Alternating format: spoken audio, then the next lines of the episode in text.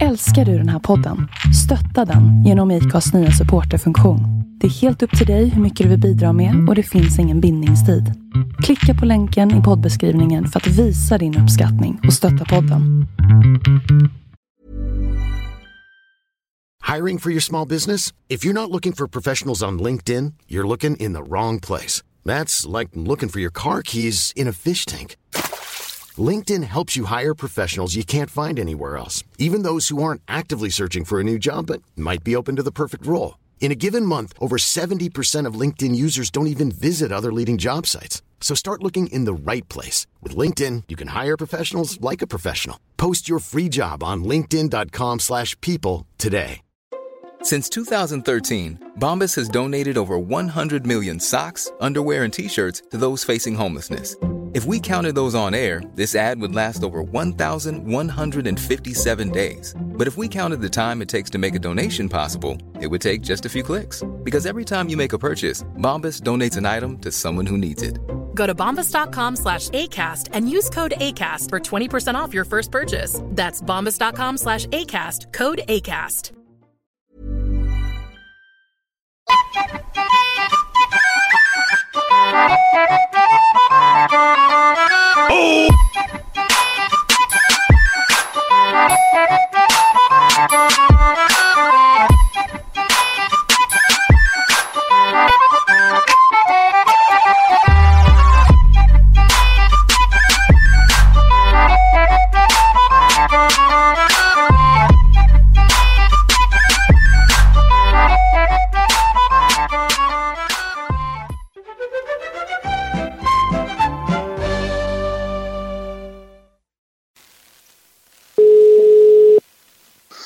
Nej men tjena tjena. Tjena, tjena. Fan, det låter som du har slängt in en smurf i utrustningen. En smurf? En smurf. Jaha. På vilket sätt? eh, ja nu lät det bara... Åh, gammelsmurfen! Första gången du öppnar dem på länge! Hej då, gammelsmurfen! Jaha, ja. Känns det bra att ligga där? Ja, ja, jag ligger bra. Ja. Nej, jag flyttade på dig nu så du ligger på sidan lite grann. Mhm. Nej, nej, jag kände inte det. Jag märkte inte av det. Nej, nej, det var, jag flyttade så här mjukt och fint. Eh, Då börjar vi, tycker jag. Då säger vi bra. välkomna allihopa som lyssnar eh, framöver till områdets podcast nummer eh, skitmycket. Ingen aning faktiskt vilken det är ordningen. 150 eller kanske något. Och så är välkommen till Robin Andersson. Hej på dig! Här på det.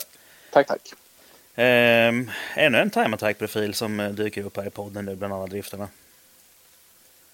Ja, det har varit några, några stycken nu va? Eller vilken i ordning är det? För det är inte 150 där antar jag? Nej, nej, det är det inte alls. Utan det, det, det finns en hel del eh, skitsnackspoddar någonstans där i mitten också som är, som är ja, en del av dem är riktigt roliga faktiskt. Men eh, Time Attack-förare vet jag inte, det är vi, vi är nog tio högst tror jag. Mm. Jag har gjort ett par stycken här på slutet och innan dess var det väl egentligen bara jag och Karel tror jag. Ja, jag vet. Jag fick förfrågan för om det var förra året eller för förra året. Mm. Men eh, då var ju premissen att åka upp till vart nu det var då. Ja, Västerås. Kände jag att Västerås var det. Mm. Det kändes... Ja, det var kul men lite långt kanske för en sån grej. Ja, jo men det, det visst är det så. Jag åkte upp första gången jag var med. Det var, det var ju skittrevligt. Jag ångrar mig inte ett dugg efteråt. Men eh, man fick ju tänka en stund där och ja, långt att åka och sådär. Men det, nu har jag ju sköna grejer med så jag kan koppla in telefonen. Och det gör ju allting mycket roligare och smidigare. Ja, Eh, Skype funkar ju också men telefon är ju bättre ljud alltså. Och alltihopa har löst sig genom en sladd som finns på Eleganten för eh, 20 spänn, 25 kanske. ja, det behöver inte alltid vara så dyrt. Nej, det är inte det. Det är sån här med, med headset, alltså eh, fyrpins eh, 3,5 plugg, eller 3,5 mm plugg i ena änden. Och så har du då den gröna och den eh, rosa i andra änden. Så då kopplar in mixen i den som är till för hörlurarna. Så det är rätt Ja. smidigt. Så det är alltså en, en adapter för att kunna koppla in ett vanligt dataheadset till telefonen. Smidigt, smidigt. Ja, det är suveränt bra. Eh, ja, vi gör väl som vanligt tänker jag. Vi eh, börjar från början med ditt motorintresse. Vad, vad hände? Ja, vad hände inte? Men eh, alltså egentligen skulle jag säga att ja, allting började där någonstans runt första Need for Speed-spelet eller eh, Gran Turismo det första. Där startade det på något sätt på riktigt. Eh, jag har alltid samlat på sådana här samlarbilar. Jag fick min första samlarbil, sån här, vad är det, Skala 18 eller vad är det, de här Ja, just det. 30 centimeters bilarna. Ja. Fick min första sån eh, riktigt fina utav min morfar när jag var väldigt liten. Det måste varit fem sex år och den, eh, den står faktiskt, den ser jag framför mig just nu. Så att den har jag hängt med och den var nog ett startskott. Sen tycker väl alla barn om, eh, killar i alla fall, om bilar. Så det var eh, bil, bilintresse som övergick till ett motorsportintresse när man köpte sitt eh, Playstation 1 och satt där med Gran Turismo och Need for Speed. Och ja, det har man gjort. Nå någonting som faktiskt båda spelen hade, det var ju Supran där. Ja. Och eh, kom ihåg det att okej, okay, Supran i Need for Speed var, den var slöast, men fan, det var någonting som tilltalade där. Det var ju, vad var det för några då? Det var ju typ Supra NSX, eh, Diablo var ju den fräckaste, den snabbaste där. Men det var, det var liksom lite way off på något sätt. Så Ja, Supran Diablo kan man kändes- inte köpa. Nej, men eh, det kändes på något sätt uppnåbart. Jag tror jag lovar mig själv då någon gång att fan, en dag, det måste bli en sån. Det, det kändes uppnåbart och det kändes som en kul bil. Mm. Sen tror jag egentligen att jag fortsatte med bilspelen hela tiden, men motorsportintresset försvann lite grann under tiden där. Sen hade jag en kompis, måste varit 94 där någon gång, när Schumacher var som störst. Och vi började kolla ganska mycket Formel 1 tillsammans. Och eh, pratade mycket på somrarna om eh, Formel 1 och där kom det på gång igen då. Så det har gått lite i vågor. Men eh, sen var jag sen med körkortet. Tog mitt körkort vid 20. Min morsa har alltid sagt till mig att hon trodde jag skulle stå på hennes sängkant eh, samma dag som jag fyllde 16 och fråga om vi kunde övningsköra liksom. Men det blev aldrig riktigt så. Det tog lite tid och jag antar att tonåren tog över lite grann. Men eh, sen köpte jag en Supra efter en jävla massa arbete så, och sparande så köpte jag en Supra 2005 och det var första bilen. Jaha. Sådär. Så, så det kändes som, nej, jag tänker inte lägga småpengar på, på något annat innan då. Men Det är Eller- inte alla som börjar med sin drömbil. Nej, alltså okej, första bil det är en liten sanning med modifikation kan vi säga då. Två år tidigare så fick jag faktiskt en Corolla 1,6 eller fan är det 1,3? Nej 1,6 utav min mormor och morfar. Ja. Och ehm, jag tror var det andra sommaren med den bilen så ehm, gick startmotorn sönder. Men jag hade ju faktiskt som mål att köpa en Supra så att jag kollade upp på skroten vad en eh, startmotor skulle kosta till den och den kostar ju 500 kronor. Ja. Det är ju skitmycket pengar. Jag Ja, menar, för fan. Oj, jag, oj. jag, kunde, jag kunde ju bara lägga undan 20 000 i månaden på den tiden. Jag hade två jobb. Jag Ja. jobbade 7 till 4, byggde lastbilsstolar. Sen jobbade jag 7 till 4 på natten med att köra tidningen ner till Malmö, Kalmar och så vidare. Så, jag, kunde ju, så jag kunde ju bara lägga undan 20 000 i månaden. Och Ja. då lägga 500 kronor på en startmotor. Nej, det går Det gick inte. ju inte. Nej, det går ju faktiskt. En sån liten bil, där springer man ju lätt igång. Ja. All, alla dagar om året, förutom de dagarna när det kommer 20 centimeter snö på, back, på eh, natten. Då var det lite jobbigt. Men vad fan. Det var lite konditionsträning och skotta snö och sen putta igång den också. Så att, nej. Men hur länge, Men- hur länge höll du på med det där då? Eh, jobbet eller När springa knuffa, igång bilen? knuffa igång bilen? Nej, ett år tror jag. Hur fan så stör du? Ja, men det... Fan. Ha, har man ett mål så har man ett mål liksom. Ja, det är, då är man målmedveten om man inte vill lägga ut 500 spänn på en startmotor och ska Ja. knuffa igång bilen i ett år. Ja, men det var inte så farligt. Alltså, de väger ju ingenting de här bilarna. Det var ju tre steg och sen hoppa in liksom och så var han igång. Men Ja. det var ju lite så alltså när du kom till en eh, affär eller någonstans där du inte varit. Då tittar du för lite grann och så hittar du en liten nedförsbacke så parkerar du där. Ja, Då har du precis. inte ens kunnat springa. Ja, ni förstår ju vart de där armarna kommer ifrån. Då. Ja, precis. Ja. precis. Nej, så att... Eh, nej, det var lite annorlunda tider. Det, Ja, verkligen. Två jobb och knuffar igång bilen de dagarna. Ja. Så att, eh, nej det var hårt. Men eh, då tog jag mig dit jag ville i alla fall. Ja, visst. Så det var ingenting som var gratis kan man säga. Utan hårt arbete. Ja, verkligen. Sen 2005 då så köpte jag ju Supran och då var det... Och SMR så hjälpte mig och tog hem den faktiskt. Och eh, då hade ju någon i hans nära krets precis tagit hem en rätt fin. Sen var det alltså två, tre stycken i Sverige som hade högerstyrda Supra. Mm. Så det var inte många alls. Och... ehm, Du menar vänsterstyr Supra? Nej, högerstyrd. Det var Högerstyrd. på den tiden. Eh, vi kan komma till eh, hur den blev vänstersyd sen. Eller ja det gör den- vi sen den- i så fall. Det, det, ju- blev en annan, det, det är en annan bil. Ja. Men, men eh, nej. Och redan då så kände jag lite, lite det att det, då började intresset för Suprarna komma igång på riktigt. Och det började importeras mycket och hela den här biten. Så Ja, Fast and Furious kom väl 01 va? Har jag för mig om. Första. var, var det så? eh, Jag har för mig om det. Ja, men det kan nog stämma. Mm. Så att då har det ju liksom börjat spinna igång ordentligt med Suprarna. ju.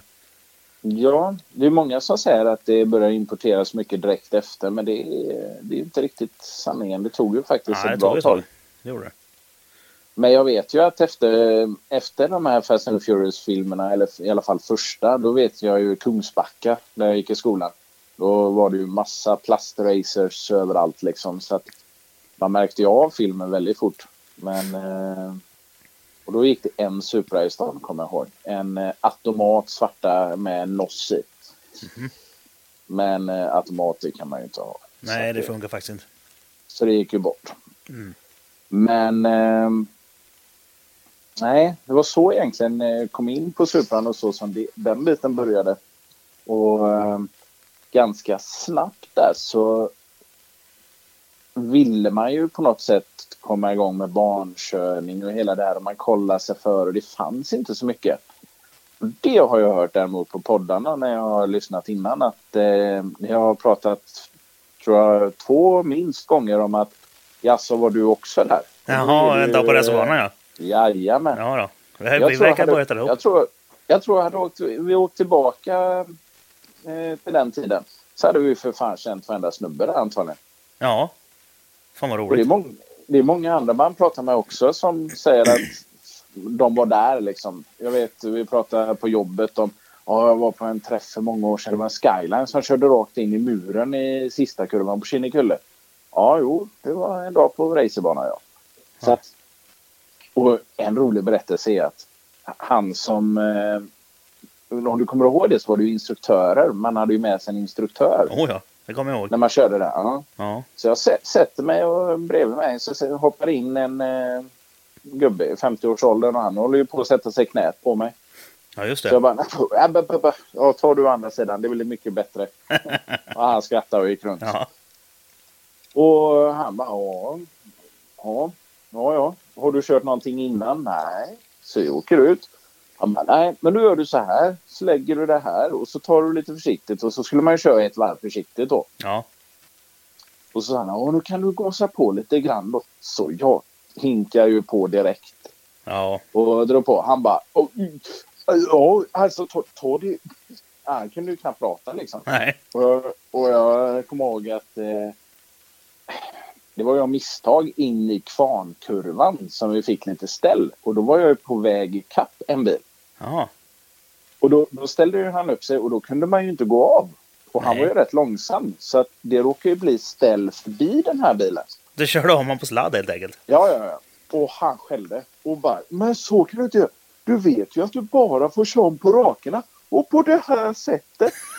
och vi tog det försiktigt. Man fick ju bara tre varv då. Så Ja. sa det, ja, ja, jag ber om ursäkt men det, det blev ju dumt.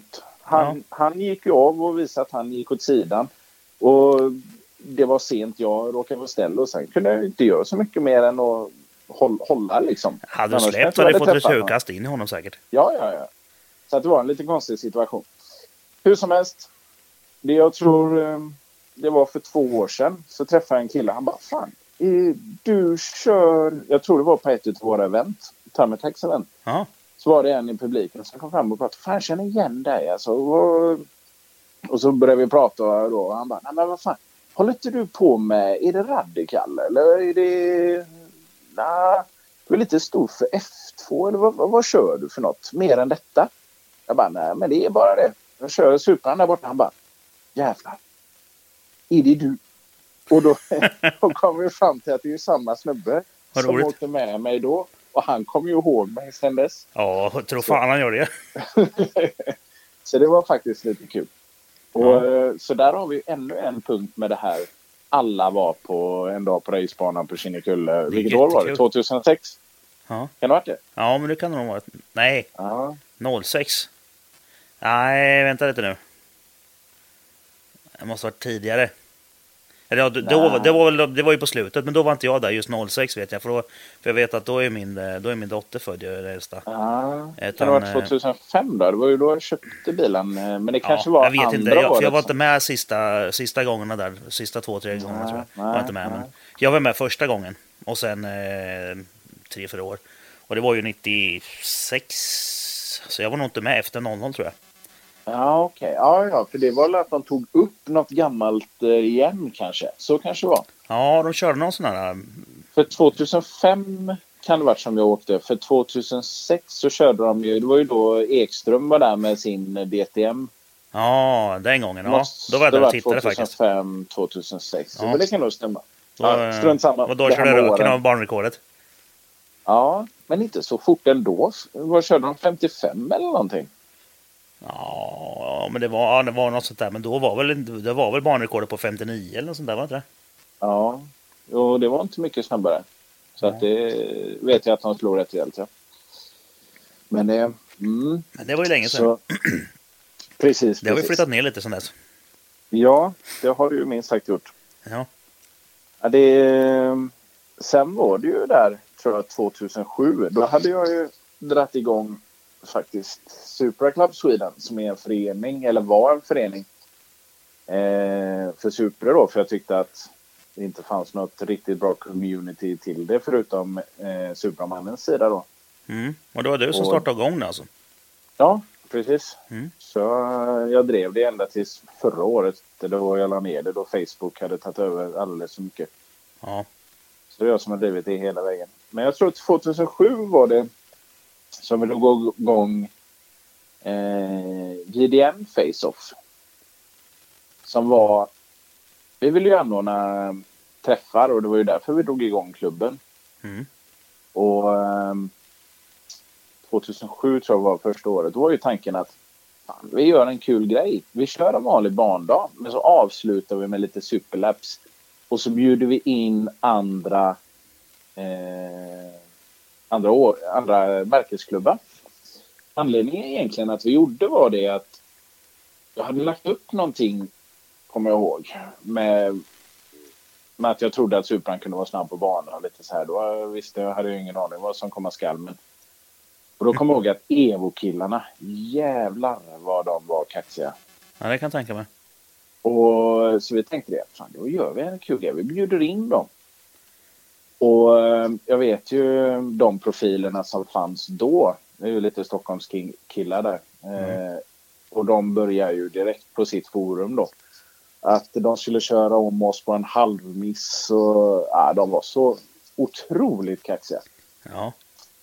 Men eh, väl på banan kommer jag ihåg att eh, det var bara en enda som väl presterade faktiskt. Eh, och det var någon som inte alls var därifrån utan någon som kom in eh, lite yngre förmåga som körde någon superlätt eh, fan var det Evo 3 eller någonting som var jävligt duktig. Mhm. De gamla han- EO3 vet jag, de är ju lätta som fan ju.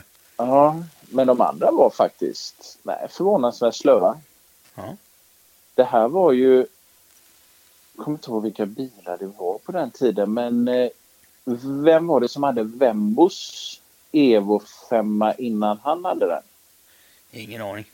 För han sköt ju sin bil på rakan och lite sådana grejer. Så ja, jag vet att de presterade inte alls. eh, Men det kanske inte var någon annan klubb heller som egentligen, utan vi tog hem detta för de flesta gångerna som vi körde. Så att eh, då var det ju egentligen att han hade tre bilar och så sammanlagd tid. Och då, Ja, man körde på lag alltså, tre mot tre. Ja, Kul! Och jag kommer ihåg, Micke var ju med på den tiden eh, och vi hade ju två, tror jag, två driftboxar. Kommer du ihåg de gamla Oh, ja. relikerna? Ja. Ja, då. De eh, sprang vi ju runt och monterade in i bilarna då. Det var ju lite därför vi körde superlaps och det här. Ja, vi monterade in dem och så körde vi runt och så plockade man ut dem och kollade så att tiden stämde. Och ja, ibland så var inte satelliterna med och det var ett jävla meck. Ja. Men, eh, nej, men det var kul. Men den eran gick lite i graven faktiskt när, eh, jag tror 2010 var sista året vi körde, eller om det var 2011. Då, då, började, då fick jag samtal från Lars-Erik på Kinnekulle tror jag det var först. Så han ringde och sa det att fan Robin, eh, ja, jag vet att du har hyrt ut av oss länge och så men eh, fan jag har hört att ni kör tävling. Bara, Oj. Åh, nej, nej, tävling kör vi inte utan vi kör lite på skoj. Ja men ni tar tider va? Ja.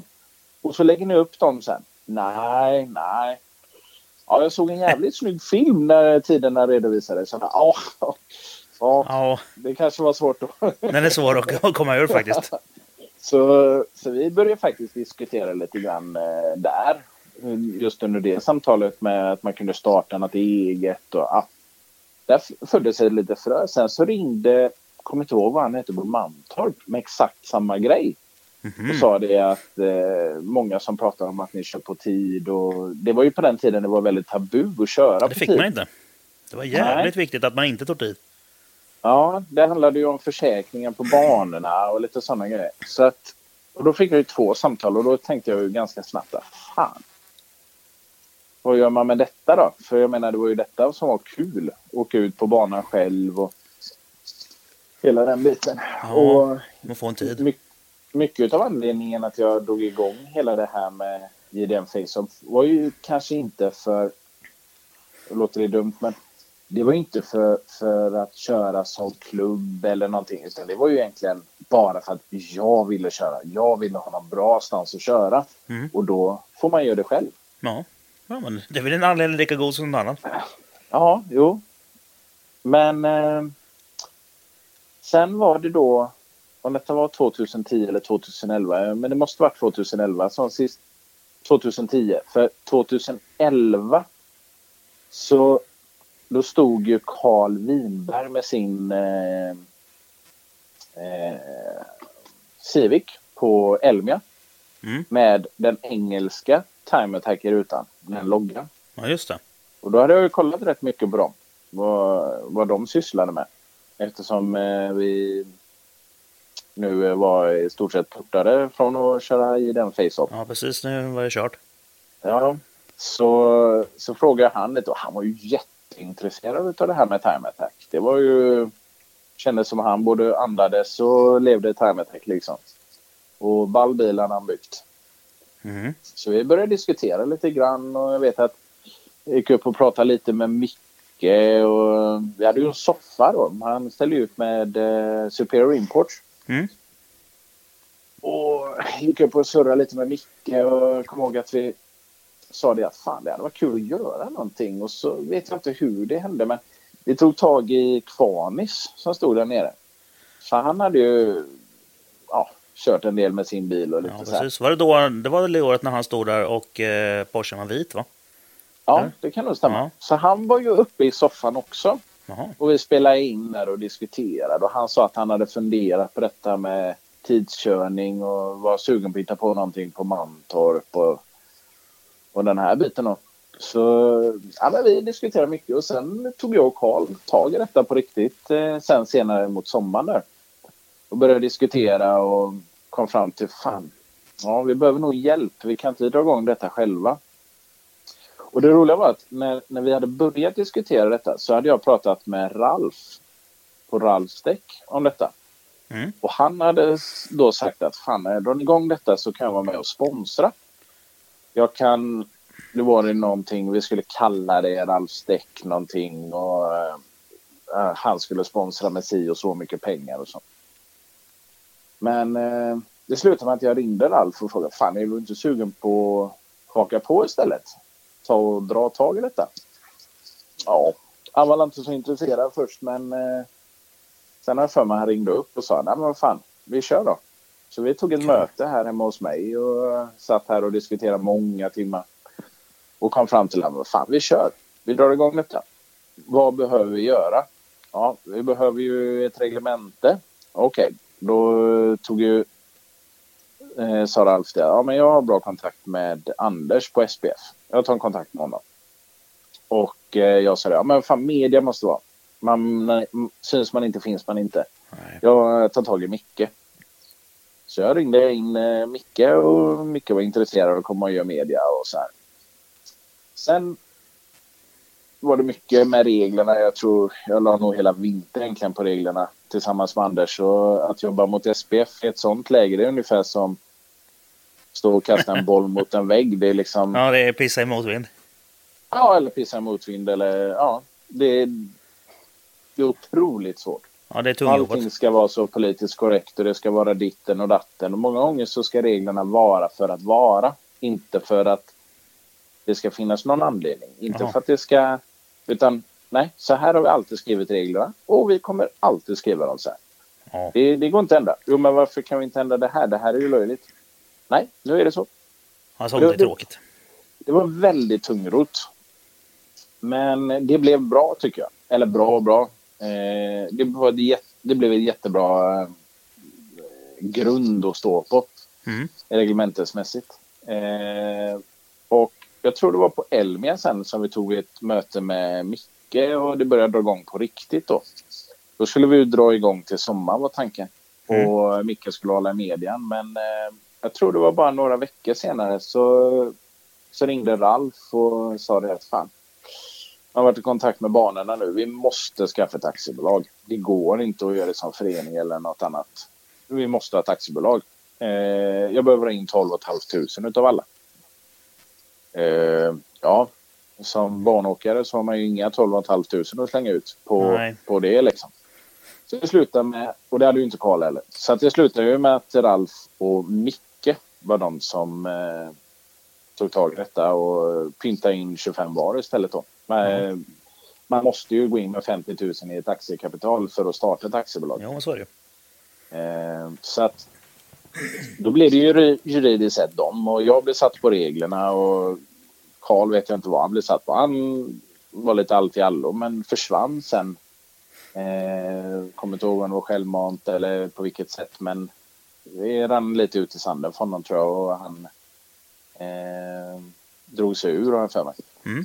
Men och sen, ja, för att dra en lång historia kort så skar det ju sig mellan Micke och Ralf och jag tror med facit i hand att det var det absolut bästa som någonsin kunde hända. För Ja. efter det så har ju Micke blomstrat ut och serien har kunnat leva sitt e- egna liv och det har ju inte varit under SPF längre så att då har det ju inte varit de restriktionerna utan vi har kunnat skriva reglementet som vi vill och det har blivit bättre för egentligen varje event efter det tycker jag. Ja, Det har, det, det har du det har liksom det har växt till sig till något riktigt bra. Och eh, jag har ju inget ekonomiskt med eh, serien alls att göra utan Micke, jag hjälper ju Micke med, med reglerna och eh, tillvägagångssättet, alltså tävlings... Vad säger man? Tävlingsförfarande. Ja, eh, den biten då. Så att jag har ju ingenting än idag med det att göra. Ingenting Nej, det är fortfarande intresse. inte ditt aktiebolag. Nej, precis. Utan Micke håller det själv. Micke gör det han är duktig på, lägger över det han är, eh, som han tycker jag är duktig på till mig. Mhm. Det har funkat eh, väldigt bra tycker jag. Ja, det tycker vi som kör också. Ja, det är perfekt. Det funkar. Det, det är det som är det viktigaste. Så det, det är egentligen... Ja, jag vet inte vilket spår vi kom in på där. Men vi, Ja, vi ramlade in på, på hur Time Attack föddes liksom. Ja, Eller Ja. Time Attack nu-serien föddes. precis. Ja. Alltså, jag tror på Time Attack under en längre tid i Sverige faktiskt. Jag tror... Idag är vi ju två serier och det är... Ja. Det är svårt. Hur man än tänker på det så finns det både för och nackdelar med det. ja, men det Det- verkar finnas tävlande så att det räcker. Ja, Det är lite kul Och- faktiskt. och då är det ju bra. ja, då- det är ingen, då- ingen av serierna verkar dö ut så att eh, ja, då är det bara att köra. Exakt. Nej, men så, så är det ju. Alltså, sporten är ju... På något sätt har man ju hjärta för sporten. Och ju större sporten är i Sverige, ju större finns ju intresset för dessa bilarna. Och finns det Ja. ett stort intresse så finns det ju mer sponsorer och allting. Så det, är ingen Ja. nackdel alls att det finns två serier. Oavsett egentligen vilken serie du kör i så ljuger inte klockan. Nej, kan ju det det, det är visst det små skillnader som skiljer i reglementen och sådana saker men, men ändå. Det är ju, ja, man kan ju Ja. jämföra tiderna på ett hyfsat sätt ändå. Ja, det kan ju skilja upp till en och en halv, två sekunder per bana eh, på en bra en dålig torr dag också. Men eh, Mm. Ja, men på något, på något sätt över en säsong så tycker jag att vi ser... Då brukar man ju se en potentie, hur potentiell en bil eller en förare är. Mm. För jag menar, du är inte två sekunder långsammare varenda gång. Så... eh, Nej. Nej, nej, det är kul. Det är det. Men Ja. eh, eh, om vi... Ja, för då har vi egentligen avhandlat hela det spåret för nu är vi framme egentligen i dags, dagsdatum. Ja. ju. Så det är skönt. Men om vi. Ja. backar tillbaka då och fortsätter på Supran. Du köpte Supran 05. Och då Ja, var den standard då? ja, och Är det samma Supra? Nej, det är ju inte det. Nej. Utan saken var ju den så här. Vi kan ta historien om Supran eh, lite snabbt. Nej, inte lite Eh, snabbt. Den tar vi på Nej, riktigt. nej. ja, 2005 så köpte jag den då. Och eh, då satt jag en Bose controller i. Det satt en annan ratt, en annan växelspak. Eh, jag tror växelspaken är det enda som var kvar faktiskt från den tiden. Och den eh, röker nu också. Men Ja. eh, dit kommer vi sen. Hur som helst, jag köper Supran och eh, kommer ihåg att jag åkte upp till Rickard och eh, hämtade den där. Och då var tanken, fan alltså, jag ska inte göra någonting med den här. Jag ska... Nej, den är perfekt. Ja, den ska bara vara. Den skrämmer mig lite. Den är snabb alltså. Sen åkte jag ut från Ja, det 330 Åkersberga. hästar den va? Ja, det Original. var nog 400, 400, 400, ja, 420 kanske på den tiden. Mm. Det var ju BPU då. Ja. Eh, kommer ut till eh, och från Åkersberga där och ner till Stockholm. Och där var ju bilen helt plötsligt lite slöare. Ja. Tänk Så- vad hårt det går. Så det gick fort. Och jag kommer ihåg när jag körde först så man körde den så försiktigt. Och eh, jag körde hem, hem den då. Jag var för rätt, för rätt nära. Jag hade aldrig kört högerstyrd så jag var ju nära på att smälla precis i rondellen. När Ja. du ska ut på stora leden efter Åkersberga, eh, där, där biten är. Mm. Så det höll på att sluta. väldigt Ja, rondellen när du kör ut ifrån SMR alltså. menar du? Nej, inte den. Utan sen när du har kört hela vägen bort upp för backen och så ska du typ Jaha, ut på alltså ut på leden. EF, E18 är det. Ja, det kanske är. Ja, jag är dålig på Stockholm. Ja. Men eh, där höll det på att smälla. Så att, eh, då höll det på att man fick åka tillbaka. Men eh, så blev det inte som tur är. Skönt. Men den här bilen som man var rädd för när man körde därifrån. Fem timmar senare, eller fem timmar säger vi officiellt, när, vi var, när jag kom till Göteborg. Ja, precis. Då, då var det ju liksom ställ i alla rondeller och det var street race på kvällen och det var man ju tvungen att åka på. Ja, självklart. Så, eh, så då åkte jag dit och körde lite där och lite så här och sen var man ju bara fan jag måste hitta på något mer. Vad gör man? Vad gör man för att, hur kan man öka laddet? Vad, vad kan man göra liksom? Så att det gick fort. Det tog åtta timmar så var man helt hooked och satt på sidor och letade delar direkt liksom. Vad roligt det. Och eh, som sagt åtta timmar tidigare så tänkte man fan ska jag inte göra någonting med den här på flera år. Det, är lite, det har vi också varit inne på i många poddar, alltså att man, man köper de här toppmodellerna och så sen blir det, bygger man sönder dem. Ja. Men sen tror jag jag byggde på denna i fyra, fem år kanske. Och det blev ju sing, singelturbo, det blev en strokad motor. Jag la ju kanske det året, det var lite kul faktiskt. Eh, det var, jag kommer inte ihåg vilket år det var, men dollarn kommer jag ihåg, den var nere på 5,93. Mm. Och jag betalade fakturan på, eh, på motordelar och det var topp och det var allting. Och det var typ 225 000 någonting. Det betalade jag samma dag som den lägsta tangeringen. Så det var Det är timing. sjukt. Det är bra timing. Ja. Så då beställde jag allt det. Och det blev så jävla mycket dyrare än vad man tänkte sig. Och, eh, sen började man få lite ont i magen när man kollar priserna på Suprarna. För att nu hade jag ju lagt ner rätt mycket pengar. Ja. Men högerstyrda bilar gick fan inte för över 220-230 000. Men jag menar, det hade jag ju för fan lagt på ett bräde liksom. Så det var ju... Ja, Bara på motoruppdatering. Ja, ja, och då hade man ju lagt över en halv miljon på bilen liksom. Och då, kan ju, och då tänker man i celltankar liksom, vad fan, jag har lagt så här mycket. Vad, jag börjar fundera på att köpa en NA, eh, vänsterstyrd och konvertera. Och folk börjar ju konvertera sina Supra eh, på den tiden. Ja. Men eh, så, så en morgon så kollade jag på Blocket så låg det ut en Supra för 200 000. En eh, vänsterstyrd Eurospec, skitfin. Mhm. Så jag ringde upp honom och tänkte det här är någon som fyller år eller någon som skrämmer liksom. Han bara nej fan alltså jag har fått jobb i Norge eller Danmark. Och kan inte behålla den. Jag har haft ut den för 280 men nu fan jag... Nej jag skiter i detta nu. Du är först Ja. som ringer. Vill du ha den? Jag bara ja. Jag tar den. Jag, kom, jag kommer ner imorgon. Ja, det är ju bara att åka. Och, och jag hade ju tyvärr inte pengar till det. Utan, eh, men eh, som tur var så var det lite timing. Morsan, eh, eller ja, mormor och morfar hade sålt sommarstugan och mamma hade fått lite pengar där. och Så, så jag frågade om jag fick låna lite pengar. Så, så åkte ner, köpte den.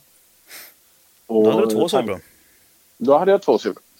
Och tanken var ju att fan, antingen så tar det lite lugnt, säljer av den, tjänar lite pengar. Då behöver jag inte ha så mycket dåligt samvete för att jag har lagt mycket pengar. Eller så flyttar jag över alla delar och så bygger jag en snabb bil som jag kan få, få bra betalt för.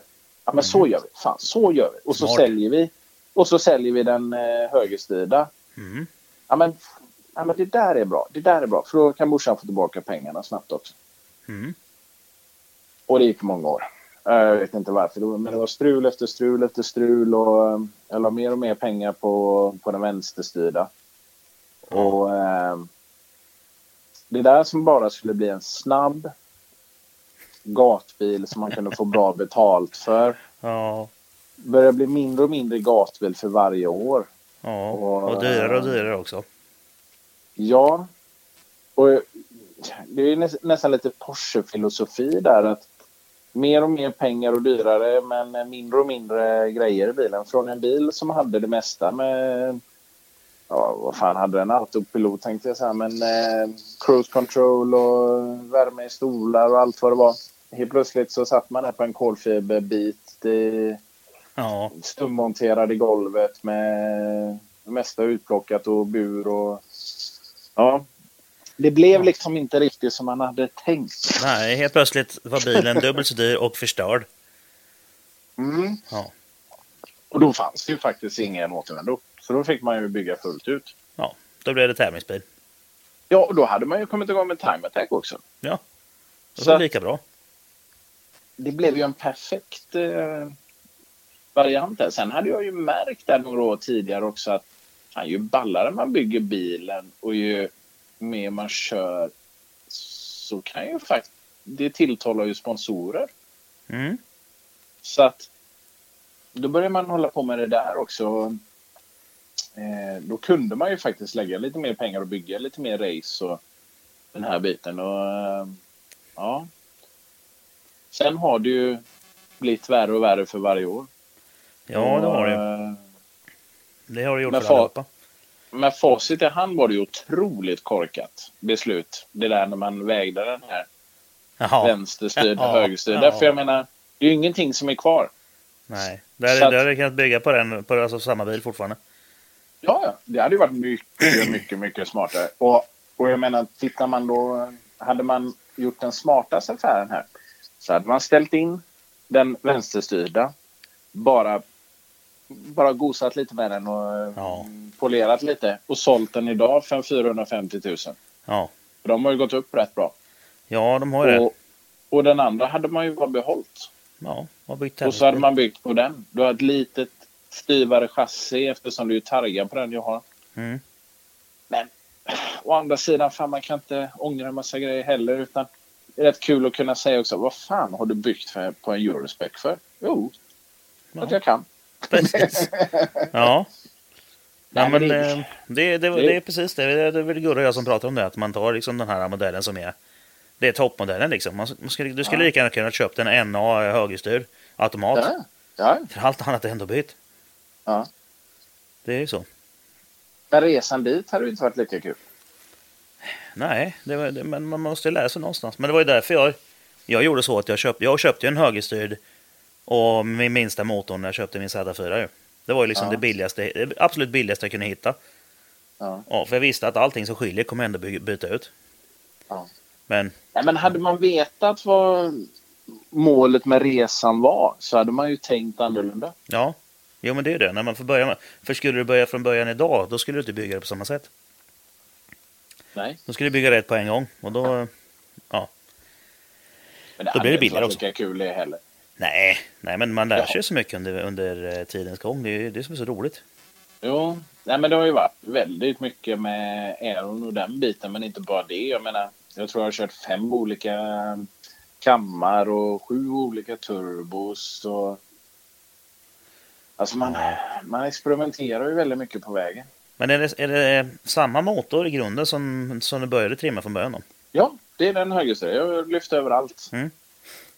Men du, Så- var, du, jag vet du nämnde veven och det här, för den är ju 2,4 eller 3,4 liter va? Ja, precis. Du var rätt snabb på att köpa den veven. Det var rätt Ja. tidigt i bygget va? Ja, det var ju direkt när de började komma i USA. Ja. Jag vet att Titan, eh, Titan och HKS släppte sina kit. Vad kan detta vara för? Ja, det står still här. 2008 kanske. Mm. Ehm, och sen tror jag det var sommaren de släppte de kitten och sen till vintern så kom Brian Crower med sitt. Mm. Och eh, då var det ju helt plötsligt jag tror eh, Titan och de kostar nästan eh, om det var 9000 dollar eller någonting. Så kom Brian Crover med sitt för typ 5000 dollar.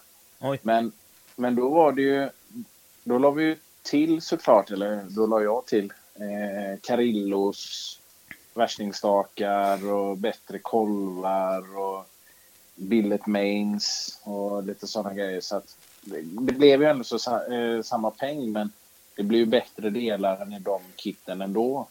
Plus mains och allting då.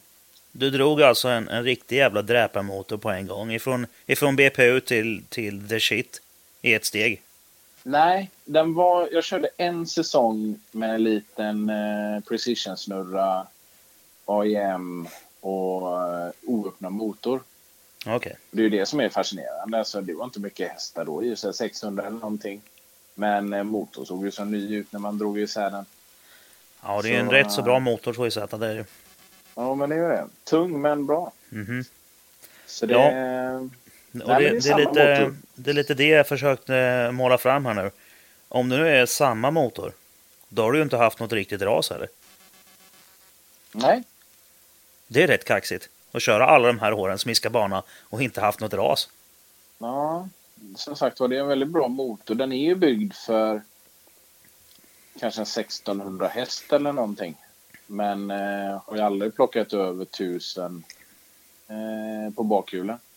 Nej. Så Men, eh, Oljesystem och sånt så mycket. Vad sa du? Oljesystem och sånt då? Ja. Jag tror jag har nog byggt sex, sju varianter på det där. Ja. Eh, med olika bafflar och olika... Det började egentligen med att jag märkte att jag hade problem. Och då var det Peter Björk faktiskt som hjälpte till när bilen stod uppe hos eh, eh, Superior Import. Mhm. Så jag hjälpte till att bygga ett, en liten platta då som skulle hålla tillbaka oljan. Och det funkar lite bättre. Då var det ett år. Sen så märkte jag ändå så att det inte funkade riktigt och då borrade jag om den lite grann och gjorde om den lite grann. Då funkar den lite, lite, lite bättre. Men sen funkar det inte igen för då började det ju gå ännu fortare. Ja. Och eh, då började jag kolla lite grann och pratade med Pantel och Pantel sa att eh, han hade kört en lösning i sin bil som funkade bra. Ja, så jag monterade den och det funkar ganska mycket bättre faktiskt med den lösningen. Men även den lösningen var inte perfekt. Så då, då byggde jag min variant på hans grejer. Ja. Och det funkar lite, lite bättre, men inte perfekt. Så då tog jag mitt i, säsong, mitt i säsongen det året och ehm, eh, tog ut tråget och sänkte ner tråget och höjde upp väggarna. Och, ehm, men fortfarande med samma plåt, modifierad från björktiden. Eh, och det, det ville sig inte alls. Så jag tänkte om och stod i garaget med det här jävla tråget och hade spillolja i och så fyllde jag upp det, om du tänker dig, med plåten på. Och så kastade jag runt det här tråget och kollade hur det hände när man byggde olika plåtar. Så jag stod alltså i garaget och... Ja, men du, du, Ja. du kan ju tänka dig själv ska, står och skakar ett tråg med Ja. olja i. Ja, NG är ju eh, 45 grader på vätska. Ja. Och när du bromsar så har du en pi kanske på 2,1 då. Okej, då vad fan kan det vara? 60 grader. Okej, smaff och så ut med massa olja där. Fyll på med ny olja. Plafs. Och det är skvätt olja överallt. Och... Men till slut så kändes det som man hade en jävligt bra lösning på det där. Eh, Lite coolt att du det- står och, och skakar fram och testar fram lösningen. Ja, det som jag inte lyckades med riktigt den gången det var att få oljan att rinna ner på ett perfekt sätt. Ja. Eh, men det löser jag nästa år. Så att nu från för, förra året då hade jag oljedippar till ner till 0,7 bar.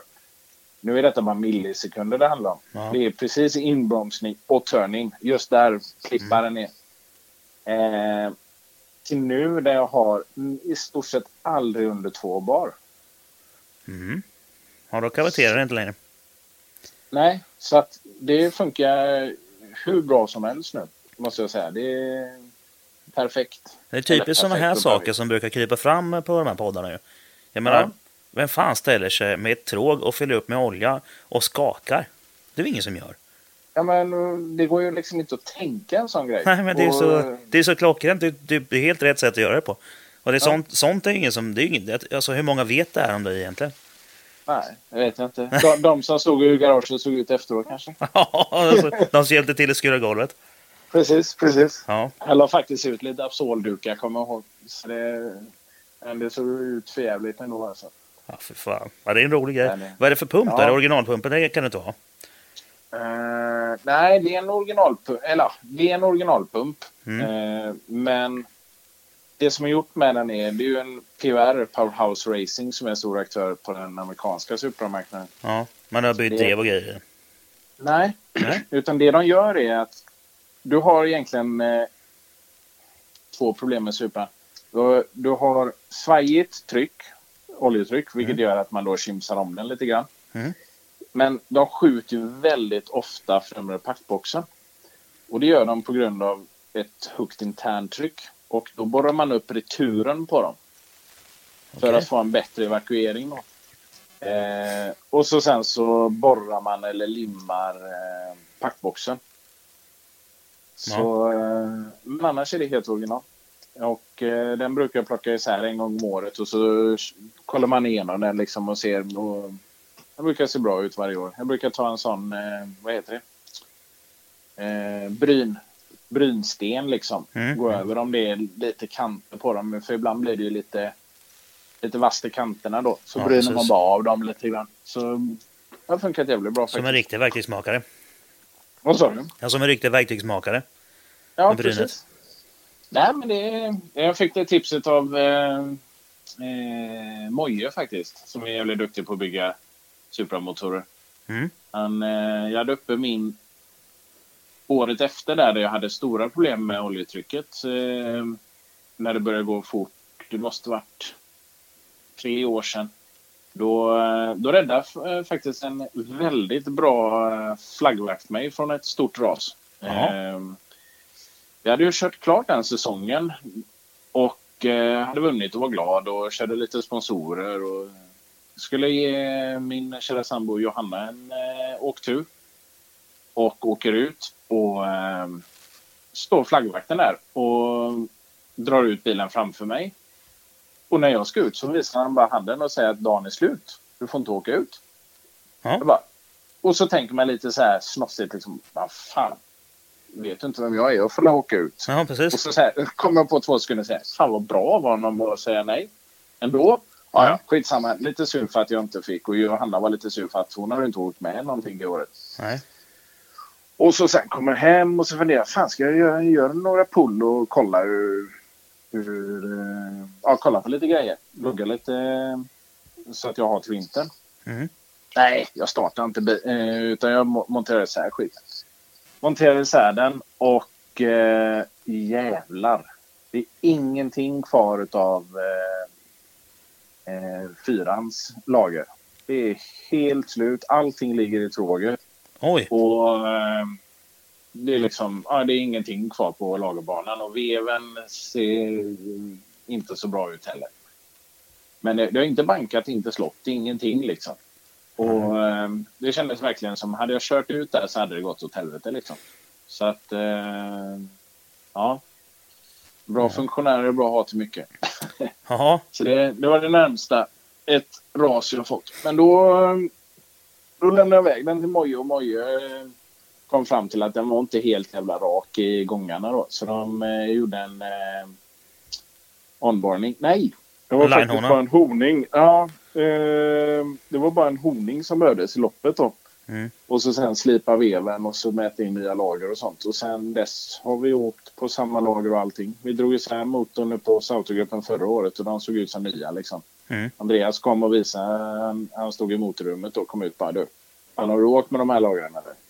Jag, bara, ja ser de förjävliga ut eller? Nej jag skojar med det. De ser ju fan helt nya ut. Tusen du har startat upp bilen. Ja gött, då vet jag att det funkar. Så att eh, året innan det hade jag faktiskt lite problem med lagren också. Men det var ju tack vare de här oljedipparna då. Ja. Men eh, nu har det varit perfekt. Nu har jag inte rivit motorn. Motorn är ur, står i stativet i garaget just nu. Men inte skruvat isär den. Jag ska se om jag kan få ner moja här eh, så han kan hjälpa mig med det. Jag känner väl att jag klarar av det själv också. Men jag tycker det är bättre att ha någon som man verkligen litar på som är riktigt duktig. På något sätt. Mm. Man, man blir lite lugnare i kroppen. När man Ja, skruvar eh, ihop den sen och vet att det är inte bara man Nej, själv men- som har kollat på det. Ligger man på den här nivån och kör så är det bra om man vet att man kan lita på grejerna. Ja, Det, det, det krävs ju faktiskt. det, går, det är någon, man blir någon tio, tio snabbare alltså. Om man eh, har det materiella lugnet i kroppen också. Ja, men det tror jag nog. Det, för då kan man fokusera helt på att köra. Man inte behöver noja för att någonting ska gå sönder. Ja, Precis. ja det var motorn det. Ehm, Mm. Det har vi på i ja, 57 har vi material, men vi kommer klippa bort lite grann där i början ju. När vi justerar Ja. volymerna. Ehm, jag funderar på om vi ska dra den obligatoriska reklampausen här nu. Och så går vi på eh, Aeron sen, vad säger du om det? Det låter som en eh, bra idé. Då kör vi på det.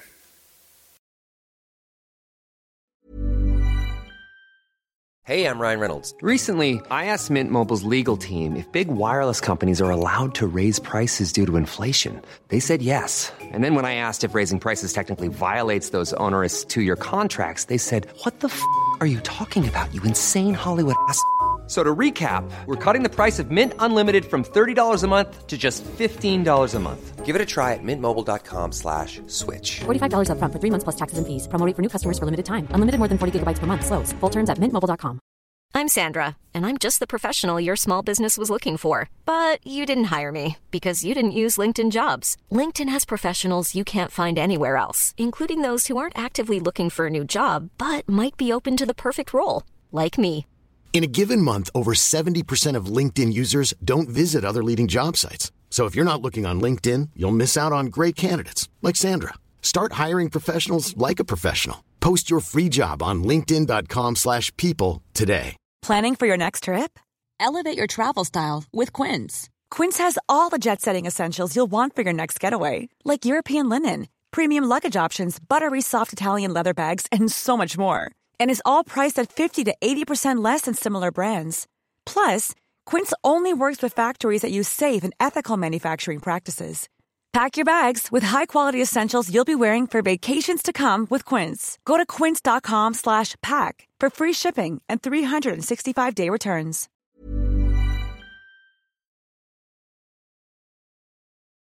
Då är vi tillbaka efter reklamen. Hoppas alla haft eh, trevligt när de tog av sig lurarna, om de nu gjorde det. Hörru du, eh, du har ju rätt så mycket aerodynamik på bilen och det har ju växt fram genom tiden också. Det är ju ingenting som bara kom på en gång. Nej. Eh, så egentligen så... Jag blev väldigt förvånad första gången. Jag tror det var 2007-2008 en gång. Eh, då köpte jag en GT500-vinge. En... Ja, vad skulle man säga om dem egentligen? En funktionsduglig stylingvinge utav eh, premiumvariant. Mhm. Och eh, bilen började kännas lite understyrd ganska snabbt. Och eh, så åkte jag hem och läste på lite om aerodynamik och kom fram till att en splitter, det är det jag ska. Mm. Så monterade jag dit en splitter. Åh jävlar vilken skillnad. Jag tror det var typ fyra sekunder direkt på Kinnickson. Bara Sådär, på en splitter. Men, men ja, det var ju för att det var fel i balansen innan. Ja, precis. Ehm, Det hade och, säkert gått ehm, fortare utan vingen i så fall. Ja, det hade den gjort. Garanterat. Eh, För där var ju ingen eh, något negativt då. Eh, Men eh, där började lite grann intresset för det. Och eh, tror det var, körde så i två år. Sen köpte jag, kände jag att det var ganska dåligt grepp i lite högre farter i snabba kurvor. Så att då kände jag att jag behöver ha mer vinge. Så då, då gick jag över till en eh, GT1000-vinge istället. Och eh, kommer aldrig glömma på Kinnekulle första gången. Tänkte fan. Jag ställer upp den på 60-70 procent. Jag tror den här vingen ger... Det här är ju en vinge som du ställer angle of attack. Stäng sätter du på 4 grader. Det är så vingen ska stå. Sen har du wicker, alltså den eh, lilla vingen bak. Det är en Ja, tvåplansvinge. Ja. Den, den ställer du då mellan tror jag 10 grader och 52 grader. Och på 52 grader så ska den ge 750 kilo vid 260 miles per hour eller någonting sånt. Jag kommer inte ihåg exakt. Eh, men jag tänker, jag ställer upp den på typ 75-80 procent och så kör vi. Så jag kör ut och tar det lugnt och bilen känns bra. Gasar på fullt. Och ehm, du vet ju, efter mållinjen på Kinnekulle så svänger du ju lite höger. Ja. Det gjorde inte bilen. Nej. Den gick rakt fram. Ja. Jag, jag snurrade på ratten och det hände ingenting. Och det här lilla guppet där. Det, det, det kändes ju som att ratten lossnade i det guppet. För så mycket tryck var det på kontakten. Ja, så att jag var otroligt feg under bron då. Men, och då märkte jag det. Fan, jag måste ju bygga någonting. Herrejösses är, det, är det här APR-vingen då nu alltså?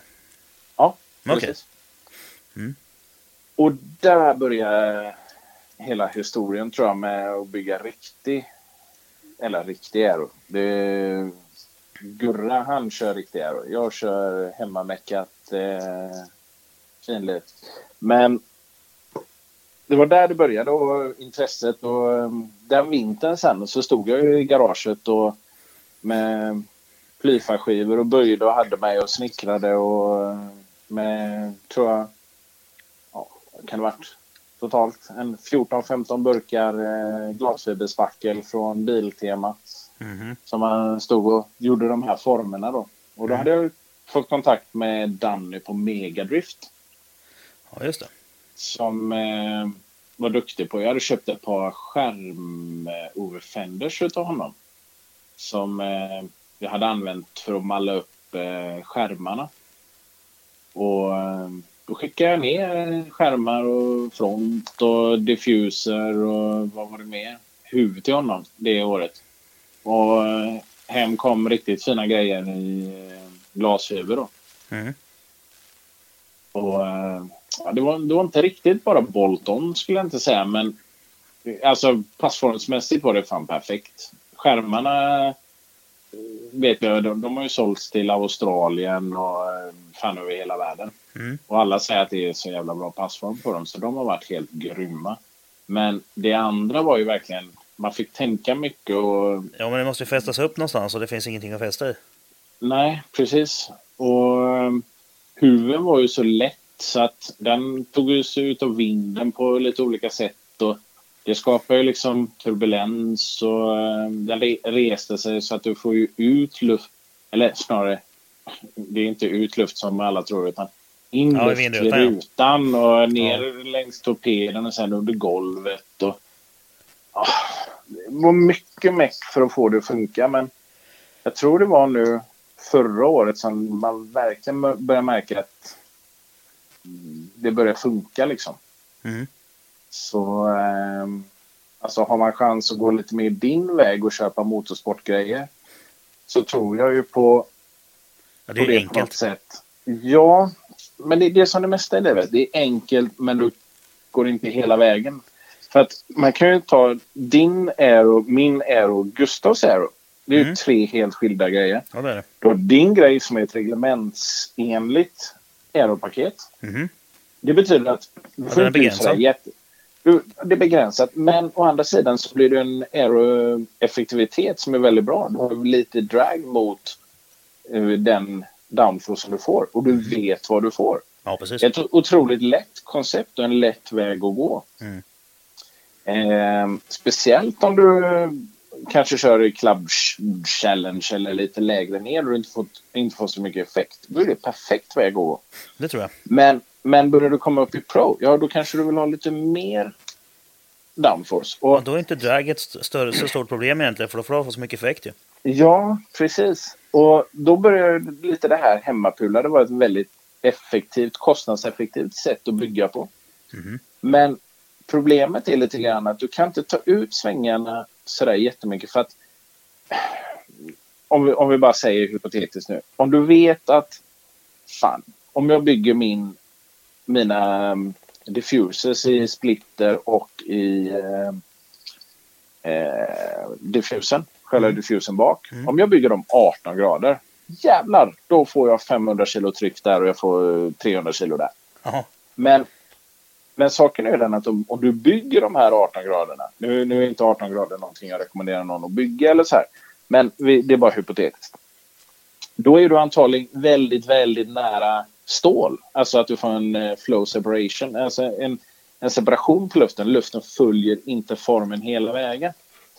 För, för aero är ju inte heller bara den delen. Du kan ju inte göra en aeroanalys bara den delen. För det är ju inte verkligheten. Du har ju alltid någonting framför eller någonting bakom som påverkar. Så att du, du fegar ju istället. Och det är ju där jag är. Jag har ju inte byggt så extremt. Jag har byggt mer extremt än det du har. Men jag har inte kunnat ta ut svängarna så mycket som Ja, du, kan ju inte, du kan AB inte lägga det så AB nära gränsen, för att Nej. då är det risk att du går över den. Precis, men det är ju det då du kan göra om du då anlitar till exempel AMB Aero och de här. Ja. Då kan ju de, då kan ju de eh, simulera och verkligen lägga sig så nära gränsen det bara går. Men kostnaden för det är ju mycket högre. Men när du väl då ska ta fram din splitter som kostar ja, allt mellan 25 och 45 000 eller kanske till och med ännu mer. Du känner ju dig rätt säker när du har en sim simulation på det. Och du, vet att de här 45 som jag lägger, det kommer vara på en splitter som kommer funka. Ja, precis. Men när min splitter kommer tillbaka från Danny, om jag hade försökt att verkligen maxa, så hade inte jag vetat, kommer det funka? För att om du bygger mer och du får en separation så kommer det ju ge mindre downforce än vad Feges-varianten gör. Precis. Mycket mindre, mycket, mycket mindre. Så att hela bilen är Fegesbyggt. Ja, men i, i det här fallet så. så måste du göra det. Ja, Du kan och inte gå hela man- vägen när du gör det själv. Nej, och då, och då finns det ju då vissa saker som du kan göra som till exempel de här boxarna på splitten eller lite sådana saker. du vet att det funkar men det kostar mycket motstånd. Alltså dragen blir ju hög. Ja, så att om du precis. jämför min och din, jag kommer inte ihåg vad, vad säger man, eh, aero slash eh, drag. Så har ju du mycket bättre värde än vad jag har. Även om jag har mer aero. Ja, du har nog, mer, du har nog högre downforce, men jag har mycket mindre drag än vad du har. Ja, Jag tror skillnaden, Precis. skillnaden mellan drag och skillnaden mellan eh, downforce är nog inte riktigt samma. Nej, säg att du har ett till så har jag eh, ett till eh, jättekast. Ja, men ja, men, eh, poängen är ju i alla fall att, att eh, när man har nästan eh, ja, lite drygt 900 hästar på hjulen, då gör det ingenting om man får några kilos drag faktiskt. Det är skitsamma. Men 2JZ hanterar det lätt. ja, hittills. Vi får hoppas att det förblir så. Ja. ja, vi har ju sett, eh, eh, främst då på Kinnekulle var det ju, när det regnade. Mm. Så stod vi ju allihopa stod ju i depån och tittade efter sprayen. Och det var ju riktigt kul att se när du kom alltså. Det var ju faktiskt ett otroligt kul... det, ja, den skickade ju upp vatten ända upp på bron. Det var ju Ja. asfränt. Ja, men det var ett bra kvitto på att det funkar. Och när man kollar på de här slow, slow motion bilderna och man ser liksom hur luften från under splitten går upp genom hjulet och sen ut ur hjulhuset bakom hjulet och hur vattnet slungas upp bakom bilen i en perfekt vinkel, samma vinkel som vingen så att de verkligen samarbetar. Det var Mm. riktigt fräckt att se. Och sen såg man också att det var, det var hög densitet på vattnet.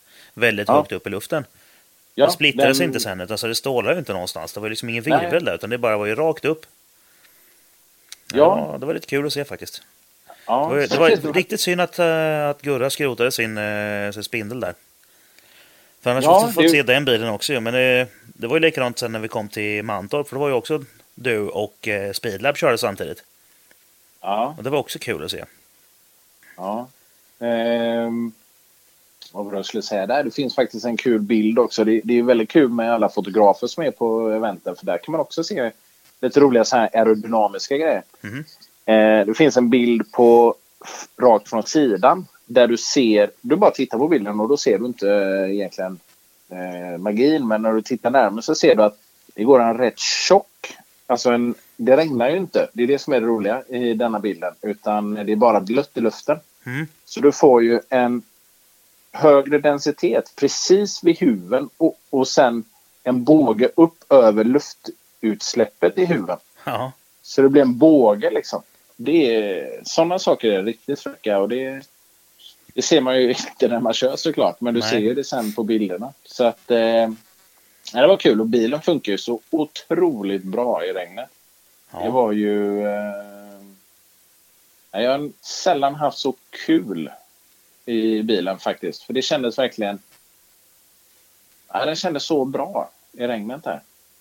ja det, var en kul, det var en kul helg faktiskt. Ja, ja den slutade lite tråkigt men det... Ja, det gjorde det.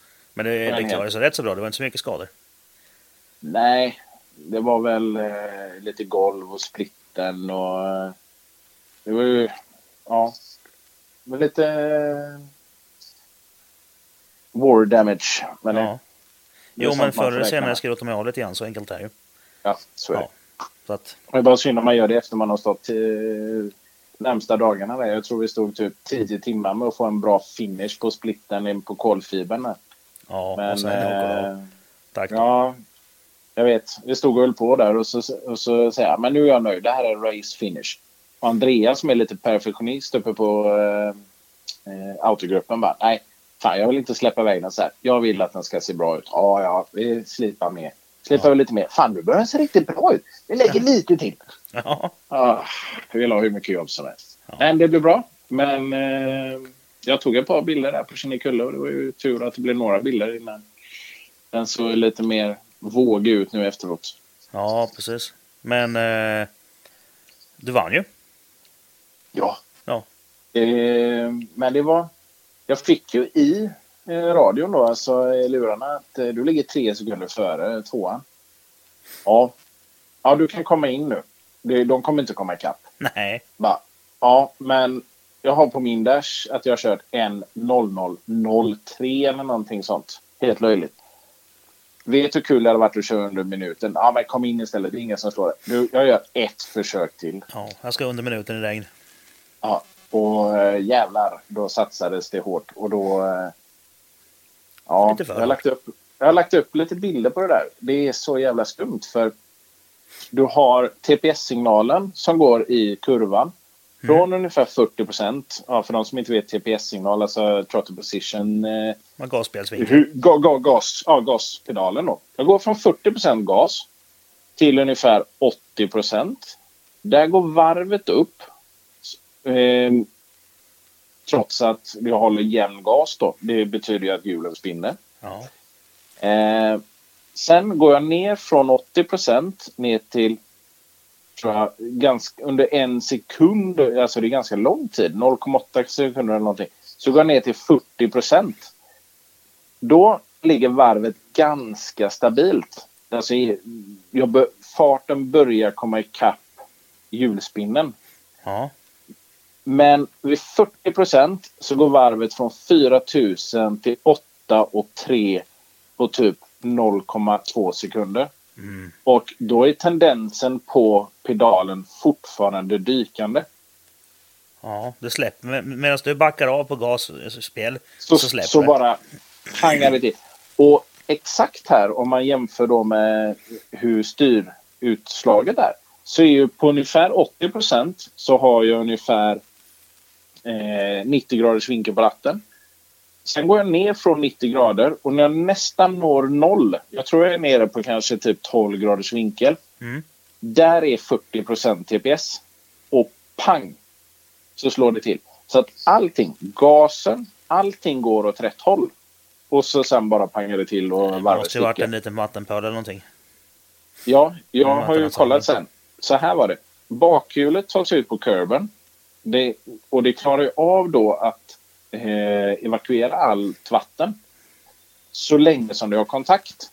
Men om du tänker dig curbsen på Kinnekulle så slutar ju den rätt tvärt. Ja, Och där ligger vatten. ja. Det innebär att när jag då kommer ner och vattnet och hjulet inte längre har någon kontakt utan det hamnar uppe på vatten. ja då släpper det. Då var det kört. Mm. Och eh, det...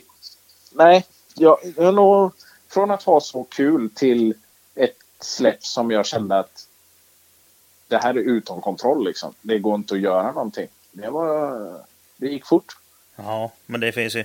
Egentligen så finns det inte så mycket... eh, Du hade kunnat göra där. Ett, ett annat spårval såklart hade ju förmodligen räddat det, men det går Hållit ju inte. in, hållit in bilen och tagit det lite försiktigare. Men Ja. saken var den att det gick fortast igenom den kurvan de gångerna när jag hade lite mer gas så att den driftade ut lite. Det var ett väldigt bra sätt att ta kurvan på. Mm. Men det var marginalerna på fel sida. Helt enkelt. Ja, men det handlar ju eh, om 10 centimeter liksom.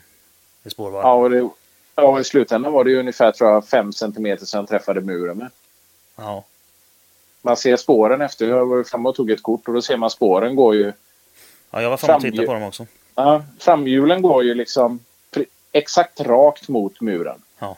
Eller, eller det är Ja. jämsides men det, det liksom träffar precis slutet på muren. För muren går ju ut mot banan där. Ja, den svänger ut lite grann där och sen bö- Ja. böjer själva armkoreket av och det är precis där det slår i. Precis. på Och då hade jag ju fortfarande, jag hade ju fortfarande alltså kanske då eh, 75 graders vinkel på ratten. Och jag jobbade ju så med gasen. Och försökte få greppet. För hade jag fått greppet med bakhjulet, bakhjulen så hade ju bilen drivit höger. Men Ja. jag fick ju inget grepp i, i vätan. Nej, men och jag, kunde, Det går inte. och jag kunde jag kunde inte styra höger. För hade jag styrt höger så hade ju röven gått in. Ja. Så att jag var tvungen att, att styra mot räcket. Alltså en countersteer. Ja. Så det var ju väl, och det kändes ju verkligen som att det tog lång tid. Det var liksom bara, nej men vad fan, vad ska jag göra? Jo, jag gör så här. Ja, men det funkar ju inte. Nej, men jag kan ju inte göra något annat. Det var nästan så att man, man diskuterar med sig ja. själv. Och Liksom. hjärnan jobbar för liksom... Och den jobbar så otroligt fort de där så, eh, Ja. händelserna så att det bara... Det känns som det tar lång tid. Ja. Och sen bara pang, bara fan. Ja, och jag bara hoppa ut och kolla vad som gick sönder. Så det, Ja.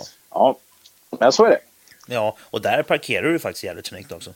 Långt bort Ja. från banan så att eh, det var ingen som behövde flagga någonting. Det var bara att köra.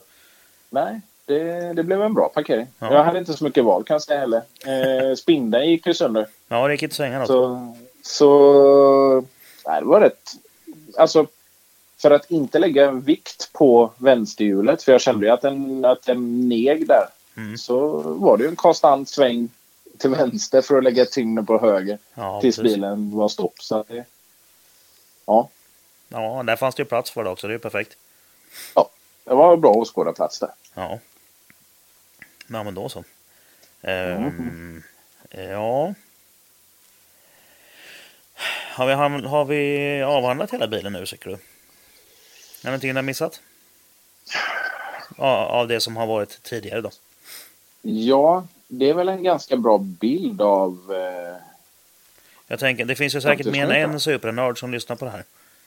Ja, det kanske det gör. Ja, så de vill säkert liksom gotta ner sig lite grann. Ja, och då rekommenderar jag dem att, på något... Runt 2007 där var rätt bra alltså. Där skulle man stoppa på något sätt. Byggt på något, något annat om man var intresserad av att eh, åka fort på banan. Eller en, en vad nu du sa, en automat eller någonting. Ja, precis. Så... En, Mm, en J-spec, en automat. det hade varit något att bygga på. Ja, billigt skit. Ja, precis. Ja, eh, men då så. Eh, då kör vi, för du har ju lite framtidsplaner. Ja, Ja, nu, det är ju faktiskt så att fokus har alltid varit sen vi startade att vinna. Vinna har alltid varit allt. Men eh, känns lite som det har man gjort nu några gånger. Det låter, det låter lite sådär halvdrygt att säga men det, Ja, men jag är mer inne på, jag vet både Gustav och Rickard har sagt många gånger att fan det viktiga är egentligen inte att vinna. Utan eh, det är tiderna. mm. Och på ett sätt håller jag inte med. Jag har, aldrig, jag har inte gjort det riktigt utan nu i år blev lite höjden av det. Det blev lite att jag behöver inte åka fortare än så här. Många gånger när man åkte ut så var det okej, jag kör de här tiderna. Det är det här som krävs. Mm. Och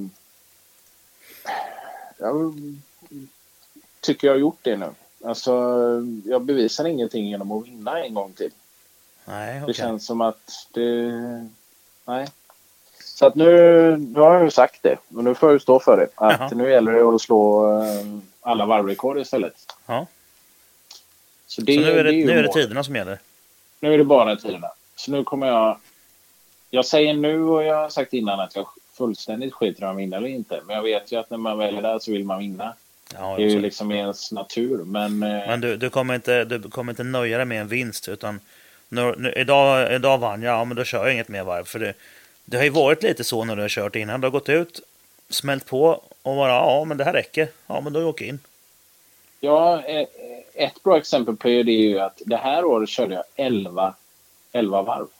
11 snabba varv. ja, Det är det enda jag körde i år. det är inte så många. Eh, jag hade lite bestämt mig för detta faktiskt innan säsongen. Eller efter Kinnekulle var det nästan. Eh, för då, då fick jag ett enda varv på de nya däcken. Och så sen var det ju regn och sen var det lite regn till. Och så kände jag på något sätt att fan, jag, vi sparar lite på krutet. Vi sparar lite på pengarna. Vi sparar på däcken. Vi kör, kör så lite som möjligt. För då har jag däck som i stort sett bara är skrubbade till nästa år. Mm. Så däcken är ju som nya. Det finns ju liksom... Ja, det finns 11 varv i däcken. Och sen finns det ju avkylning och kylning på det då. Där har jag Eh. egentligen eh, smeknamnet Mr Superlap. Ja, Det är ju lite det, så faktiskt. det har ju alltid varit min starka sida att kunna plocka fram det där när det behövs och kunna göra de där snabba varven. Och det vet jag många gånger som det har varit när det, när det kanske inte riktigt har funkat heller. Och sen är det väl final. Då har det bara pangat till på någonting. Jag vet eh, förra, förra året när jag vann nere på eh, Karlskoga. Då var det typiskt sånt. Då var det lite felväxlingar och sånt. Så då var jag absolut inte Mr Superlap utan då var jag frustrerad. Då var det nästan så jag skrek i radion till eh, han som hjälpte mig då att fan jag får inte till det. Det är felväxlingar och eh, det vill sig inte. Mm. Och, eh, men sen, sen så sa jag nej, jag nöjer mig. Och då låg ju både Paulsson, Gurra och Filip före. Ja, just det. Och eh, tänkte, fan jag nöjer mig. Du vet, fan jag behöver bara plocka, nu säger jag jättemycket, men eh, ja, jag behöver ju bara plocka typ fem poäng om detta står sig nere på knutan. Ja. Ja, men så säger han eh, någonting och så det går man igång lite grann på. Ja, men hur jävla kul är det att komma fyra eller någonting sånt? Nu ser du till och vinner. Så jag bara okej, okay, ja, nej. Ja, håll käften nu så kör vi. Ja. Och panga på. Jag tror jag hade kört. fan hade jag kört då? Ja, det var inte så jävla snabbt. Det var ju kanske var en nio ish någonting. Hög en nio. Och de andra låg på en eh, låga en nio tror jag. Och så satte jag en åtta tre. Det var liksom bara pang. Ja. Och eh, då, då var det verkligen det här, verkligen fokus. Men jag hade ju varit lite inne på att jag inte behövde plocka så mycket pengar. För jag hade ju vunnit alla tre. Två jag hade vunnit två tävlingar innan och visste att jag inte behövde prestera så mycket. Mm. Men sen när man får någon som liksom säger det. Men du, håll käften och kör nu. Då, då blir man ju lite taggad. Var det här förra året eller? Förra, förra. Förra, Ja, förra. ja, just det. Förra. 16? Nej, det var det inte. 15? Nej, för 16 vann jag ju inte. Då vann ju Filip. Ja, menar det? Ja, för jag vet att det- för 16 eh, var det jag kom fyra ju. Ja, Och då hade ju 15 var Gurra problem med lådan. Ja, 15 var detta. Ja. Det stämmer. Det stämmer. Det är lätt att få alla säsonger att smälta ihop lite grann. Ja, precis. Ja, det var 15, ja. Precis, ja. Det var då jag sprängde Ja. min kopplingscylinder när jag skulle lasta av släparen. Så jag körde Ja, inget. det kanske stämmer. Ja, det Ja. var skittråkigt. Ja, då kommer man inte långt. Nej, jag startade upp motorn, tryckte ner kopplingen, skulle lägga i backen, men då small huvudkopplingscylindern. Den är ju i plast original på sätt för den. Ja, det är ett bra material. Ja, sådär då. Ja, Så det skett sig.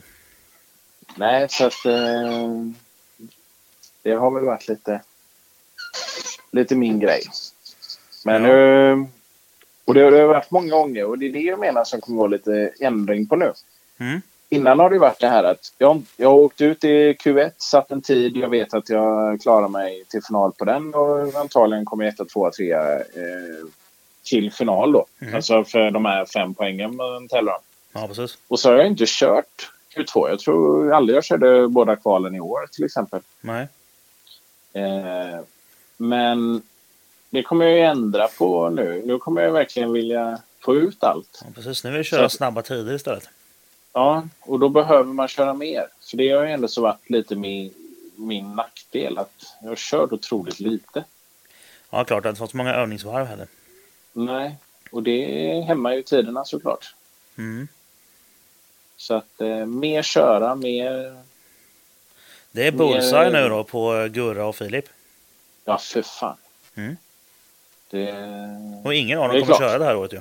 18. Sitting duck. Mm. Ja, för Filip ska inte köra 18 heller va? Nej, inte vad jag vet. Nej. Eh, han har ju blivit väldigt betuttad i det här med radicals nu så jag tror han satsar på det. Ja. Och Gurra åker till Australien. Inte alls avundsjuk. Eh, Nej. så jag vet inte hur mycket han kommer köra. Sen är ju Gurra alltså, så det är ju många som tycker att det är lite sådär med bil på dispens som är väldigt olika alla andra som har, har rekord liksom. Men på något sätt är det jävligt bra att det är någon som har så pass bra tider som man har som man kan eh, sikta på liksom. Ja, ett sätt att se det på är ju det att om, om, om det nu är så att folk gnäller på att, att ja, men han har satt de tiderna, ja, fast han har ju dispens för att hans bil är lite för, för bra byggd. Om det nu Ja. är på det sättet, då är det ju ännu coolare att slå dem. Exakt. Så är Ja, det. men det är lite som eh, diskussionen om eh, Ottersens DTM när han var med. Ja, Jag menar, om vi hade gett honom dispens att köra i Pro en gång, hade man ansett att det var tiden att slå då? Nej. Jag vet inte. Alltså, Det, det är bara olika volymer på dispensen liksom. ja. Ja, det är det ju, men det är ju, det är ju, eh, jag menar, så, så, så som, eh, så som eh, Micke brukar kalla det då. Det här med eh, ett grundkoncept från en gatbil. Det har ju fortfarande Gustavs bil. Absolut. Det har inte en DTM-bil. Nej. Det är ju Nej, ett, det. det är en, alltså en DTM-bil det är en hockeyklubba. Den, en, en hockeyklubba har du, den är, den är gjord för att spela hockey med. Den är optimerad för det. Den är bara, det är bara en hockeyklubba, den är ingenting annat. Men den går inte så fort på banan en hockeyklubba va? Nej, men den är jävligt bra att spela hockey med. Ja, just det. Det går inte att ha den till någonting annat. Eventuellt ihjäl folk med den. Så att, Precis, eh, och det är ju samma sak med DTM-bilen. Den är liksom optimerad för att uppfylla i och för sig det reglementet då. Men Mm. där är den ju liksom outstanding. Jo, Nej, men det är ju så. Det, det, det finns ju två olika sätt att se det här på. Men jag ser det nog mer som sporrande än något annat. Sen... Eh, nej, men det ska bli kul och eh, kommer verkligen försöka att slå alla. Roligt. Och eh, vad hade en satsning varit om man inte satsar till 100 procent liksom? Jaha. Så det... Ja, nej, men det ska bli kul. Ja. Och därav ringde du till Quaife. Precis. Ja. Eller eh, jag bad några som hade bra koll på lådorna ringa dem och det var ju eh, autogruppen då. Mm. Ja, de kör väl Quaife sin också? Exakt. Mm. Och ehm, de, för de har, det har hållit bra för dem och de har ju haft isär sin eh, och kollat igenom. Och, nu hade de ju problem i och för sig på knutan för förra året. Det var ju då när de körde varvstopp hela rakan. Ja, just det. Då hade de ju ett rev faktiskt som eh, gav upp. Men det var ju på grund av att de använde inte kopplingen de växlade ner och hade mjukvaran var inte riktigt eh, kompatibel med nedväxlingar då. Mm. Det var därför som eh, det sket sig där. Okej. Så eh, de fick ju montera ur det drevet och så köra på femman hela vägen då. Ja. Men eh, nej, vi bollade lite med dem och kom fram till en bra utväxling. Eh, Supran som jag tror kommer göra väldigt mycket faktiskt. För att det är inte bara det att det blir sekventiellt nu utan det är lite kul som den har varit nu med eh, originallåda. Att vi har ju faktiskt eh, shortshiftat otroligt mycket. Som Kinnekulle till exempel, där kör jag hela banan på fyra. Mm. Femman på rakan, men sen fyran hela banan. Och eh, många har ju skrattat när man säger att man tar eh, eh, idioten på eh, knutan på fyran. Ja. Man har fått många varv. Nej, du. Men eh, jag har faktiskt köpt mig. Jag gick ner på trean i år. Eh, det funkar lite bättre, gjorde det. Men du fick en växling till precis innan eh, vänstern där. Ja, Vilket gjorde att det var lite, lite bökigt ändå på trean. Så att jag tror... När jag kollade loggorna så var det liksom en tia dit och en tia dit. Så det var liksom inte någon jättevinst i det. Nej. Bara Eh, belastningen är mer. Ja, och du, du öppnar ju upp för eh, ett möjligt misstag. Ja, För precis. det, är no- det är någonting som jag känt som kanske är min absolut svagaste grej. Fast jag har ju lite med att jag är rädd för att sakerna ska gå sönder. Men jag växlar inte sådär jättefort. Mina växlingar ligger på 06 till 08. Det är Ja. inte fort. Nej, men det syns rätt tydligt i de här, alltså man ser inkarfilmerna från, eh, från tävlingarna. Det Ja, växlar snällt och fint varje gång, men skiten håller ju också. ja precis. Och det... Har man inte pengar så kan man inte spela det spelet känns det lite som. Så Nej, att, lite så. eh, Och den där dyran så- då, den, här, den här lådan du åker är ju rätt så dyr med.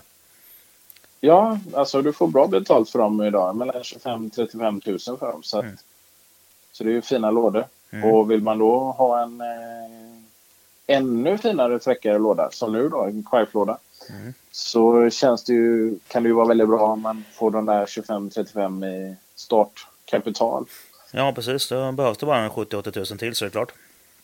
Precis. Perfekt. Så det, och där, ja, med halvtaskigt jobb tänkte jag säga, men knegarlön och så, så är det ju otroligt mycket pengar. Ja, det är- men eh, Det är därför jag inte har någon. Ja, Ja. Det, de pengarna finns inte. Jag kan ju skatta mig otroligt lycklig att jag tror jag har världens bästa sponsorer. Eh, För det här projektet var lite...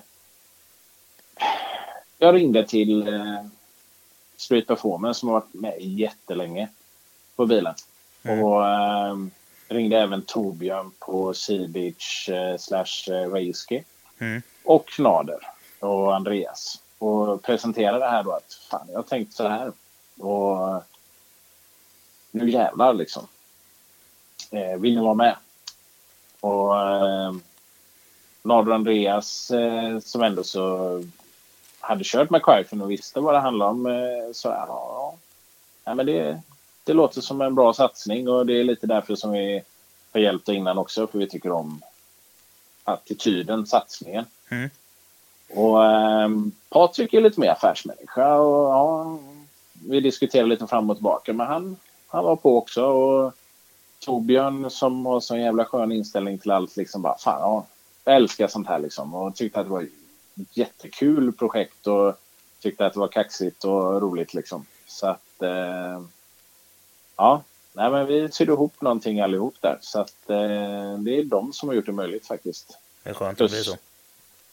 Pl- Plus eh, lite eget kapital då såklart från lådan och li- lite, lite mer pengar från ett annat här. Så att eh, till slut så blir det möjligt. Mm. Och det känns som eh, det kommer ge jättemycket. Det, det vi egentligen pratade om var ju utväxlingen där. Som kommer göra mycket är ju att utväxlingen nu kommer ligga så att många ställen där, där bilen har varit lite seg på fyran Mm. så kommer jag gå ner på trean. För den ligger lägre än vad fyran har gjort och Mm. fyran ligger högre än fyran har gjort. Precis. Men utväxling som passar ditt register är lite bättre jämfört med banorna. Mycket bättre. Så eh, Kinnekulle kommer ju vara trean. Eller ja. Eh, fe- femman in under bron. Sen ner till fyran. Till ungefär Mölins knäpp. Ner på trean där. Hela det partiet som var segt där kommer ju gå mycket, mycket fortare nu.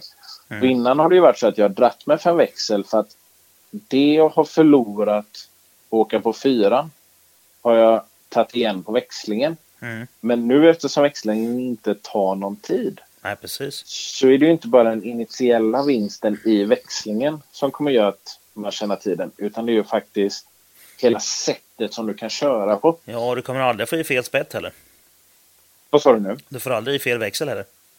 Nej, Det är ju skitsmidigt. det... Så Ja, går från fyran så, får du, så får, kan, får du inte femman istället för trean eller tvärtom. Ja, det gör man får syrebrist och råkar peta framåt istället. Ja. Ja, syrebrist är farligt har jag hört. Precis. Så det... Ja. Nej, det, det ska bli jättekul. Ja, det säger ju både Gurra och Pentel också att eh, det är den bästa uppgraderingen de har gjort. Ja, det, det är rätt kul faktiskt. eh, Just när de säger det. Och så hör man ju många som säger, bland annat Gustav själv, som säger att men det där ger inte så mycket. Mm.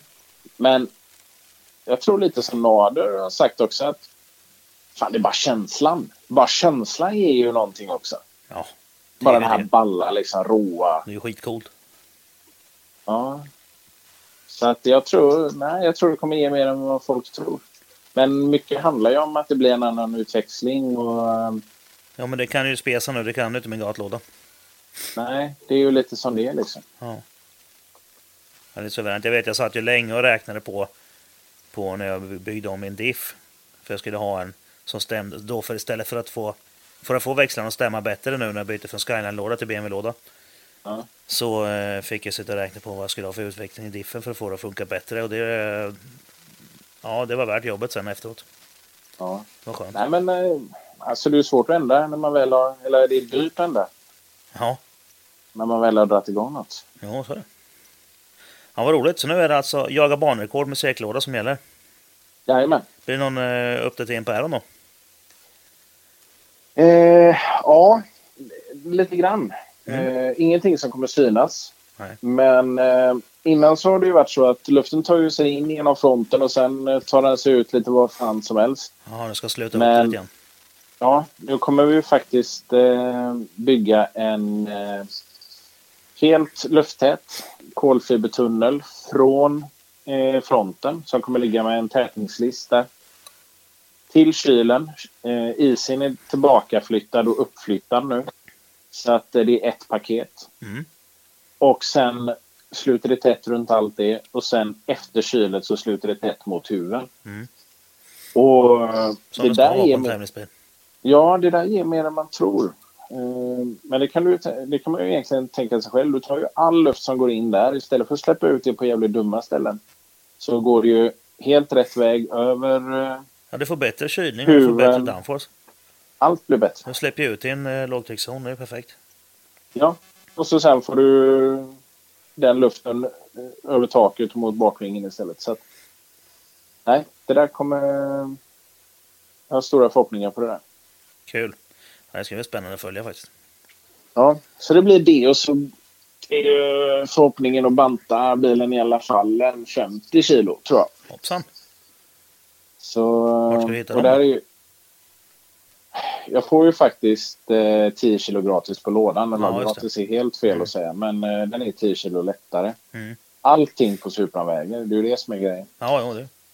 Eh, tum bil. men eh, nej, jag har hittat eh, rätt mycket faktiskt på gamla fästen och sånt som jag inte använder. Och jag hade faktiskt gamla boxar som en bur innan har stått på som vi har byggt de andra boxarna på. Så att jag har Jaha. kunnat kapa bort rätt mycket gammal skit där. Eh, men en, någonting som jag tror kommer ge en del är att eh, nu när bilen åker ner till Danne på Megadrift så kommer vi eh, gjuta upp en ny targa. Och det kommer ju bara byggas, den kommer limmas på som man brukar göra med ett vanligt tak. När man bygger kolfibertak. ja. Eh, så den kommer ligga ovanför. Nu kommer du inte kunna plocka av taket längre alltså. Nej. Nej. Utan den kommer limmas då. Och Mm. så kommer den gjutas så att den ligger mot rutan eh, bak och fram. Eller mot luckan blir det bak då. Och så mot rutan fram. Eh, och eftersom buren sitter som den gör så, så är ju inte det någon flex där ändå. Nej, nej, nej. Det är det inte. Så Nej, inte på en tävlingsbil så det är så buren håller ihop det så att det är lugnt. Ja. Targan väger idag 7,9 kilo. Oj. Och Ja, det är klart. eh, jag, tror, jag tror vi kan få ner... Eh, Kolfibertaket får ju ner till 2-3 kilo bara. Ja, ett kilo tror du Danne? Ja, det, ja, ja, ja, för fan. Det är klart det blir ett kilo. Det där är ju så tunt och så litet. Det är, ju- vad är det, en kvadrat högst?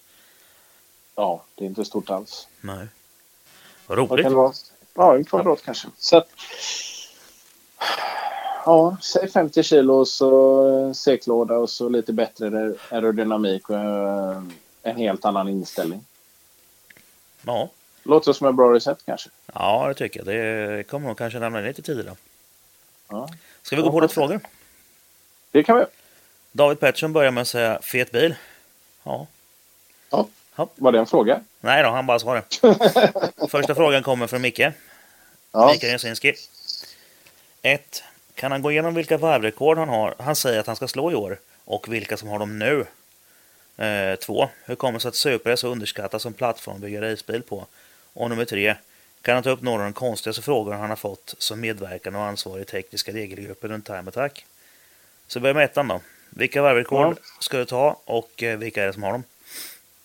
Ja, då tar vi alla och så tar vi eh, Kinnekulle. Där har vi eh, eh, Gurra.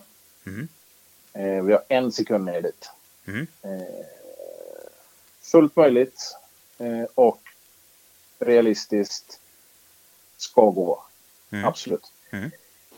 Tajtare blir det på eh, eh, Mantorp. Där tror jag vi har en och en halv sekund. Eller kanske mer ner. En 19,4 har jag kört och vad är det han har kört? En 18, Ja, 7 kanske. En ja 18,7.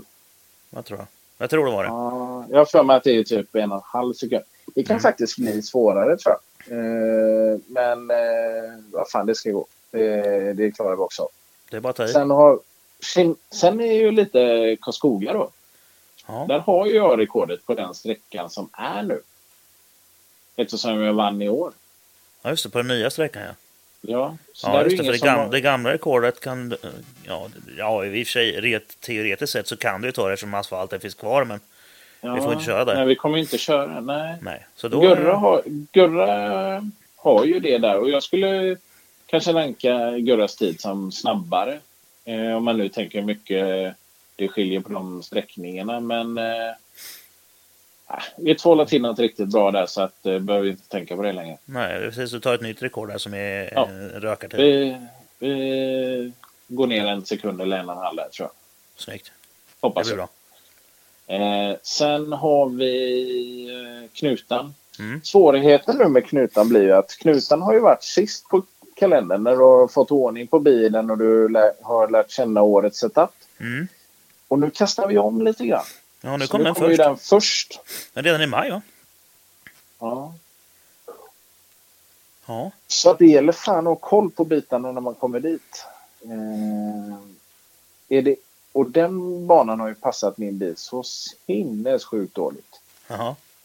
Det är ingenting som stämmer på den banan. Men jag, lite ljuset i tunneln var faktiskt sista varvet eh, i år.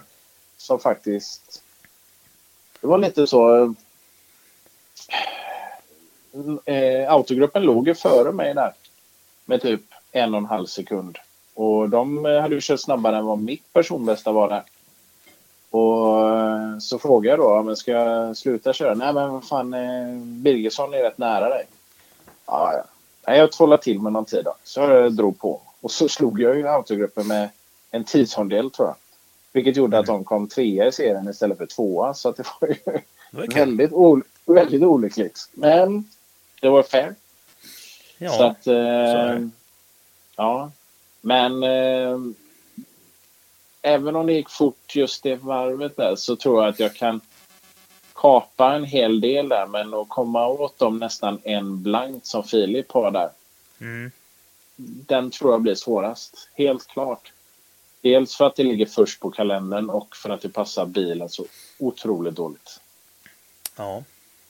Så, Vi får se. eh, ja, det är den jag har minst eh, förhoppning om. Men vad fan det ska gå. Så vi säger att vi klarar av det också. Det tycker jag. Så ja. Ja, ja. Hur kommer det sig att Supern är så underskattad som plattform att bygga racebil på? Det är så tung bil. Ja. Det är det det handlar om. Den är tung. Ja, alla vet att den är Eh, tung.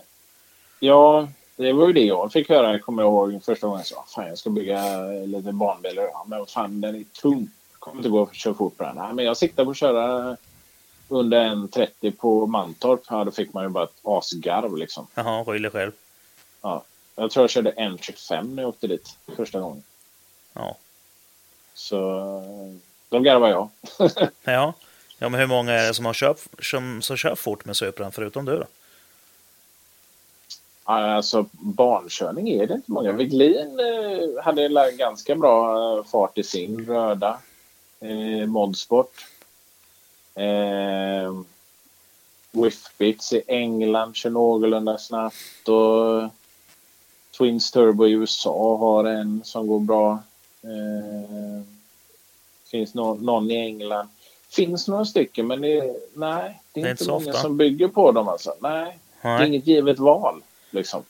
Ja, det är vanligare med Evos och Skylines och sånt där. Oh ja. Mycket lättare bilar att bygga på på det sättet. Det är ju dubbel bemärkelse. Ja.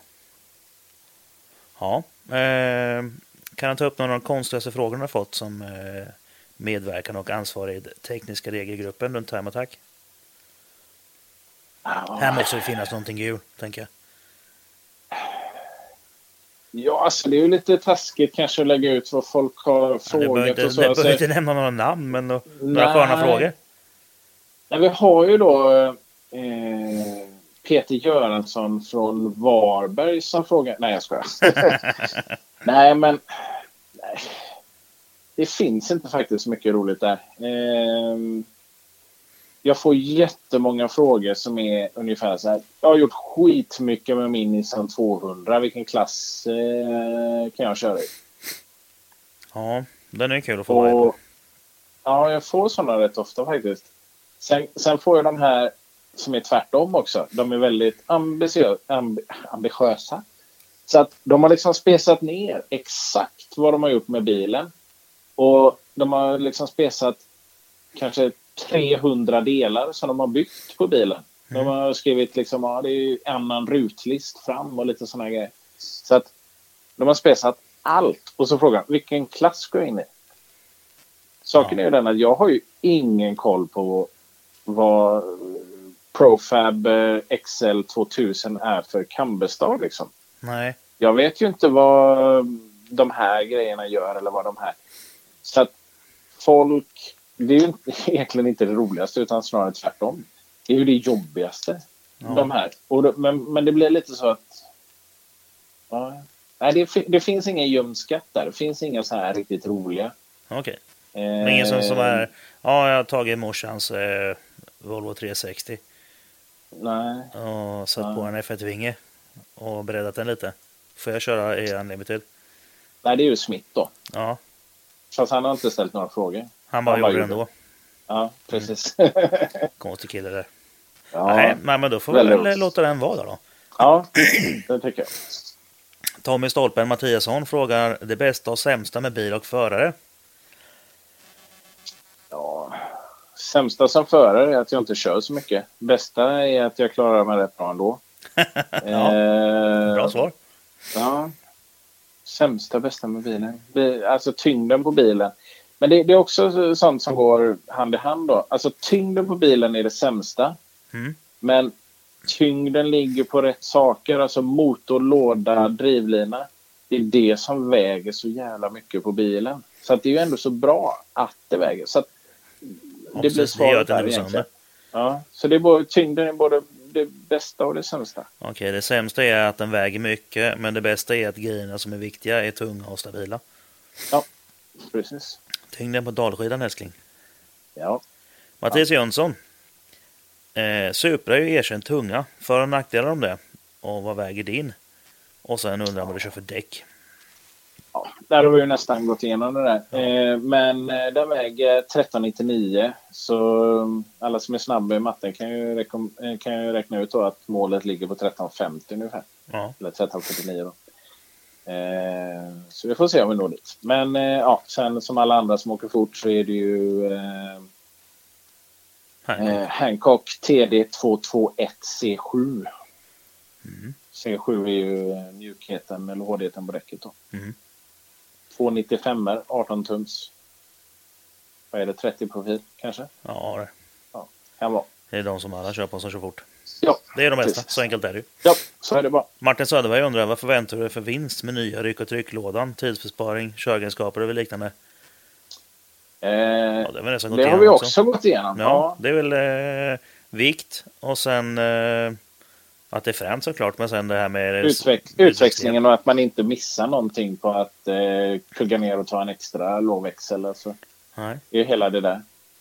Så, Och sen var han lite för Den är- slö här på att fråga bästa respektive sämsta med bil och förare, för den har vi redan fått. ja, Mm. Han är så snabb den här.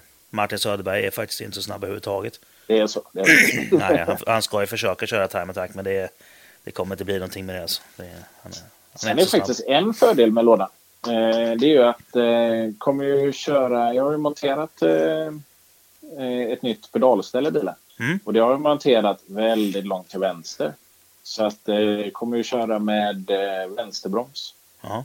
Vilket gör att du inte får någon transaktionstid mellan gas och broms. Utan du kan eh, stort sett ha noll mellan där. Mm. Eh, och du kan även ligga och lite, bromsa upp den lite grann om du får under. Ah, det, du kan reglera paketen. Alltså. ja, precis. Jo, men där, där springer det på lite grann med eh, tiondelar också. Ja, precis.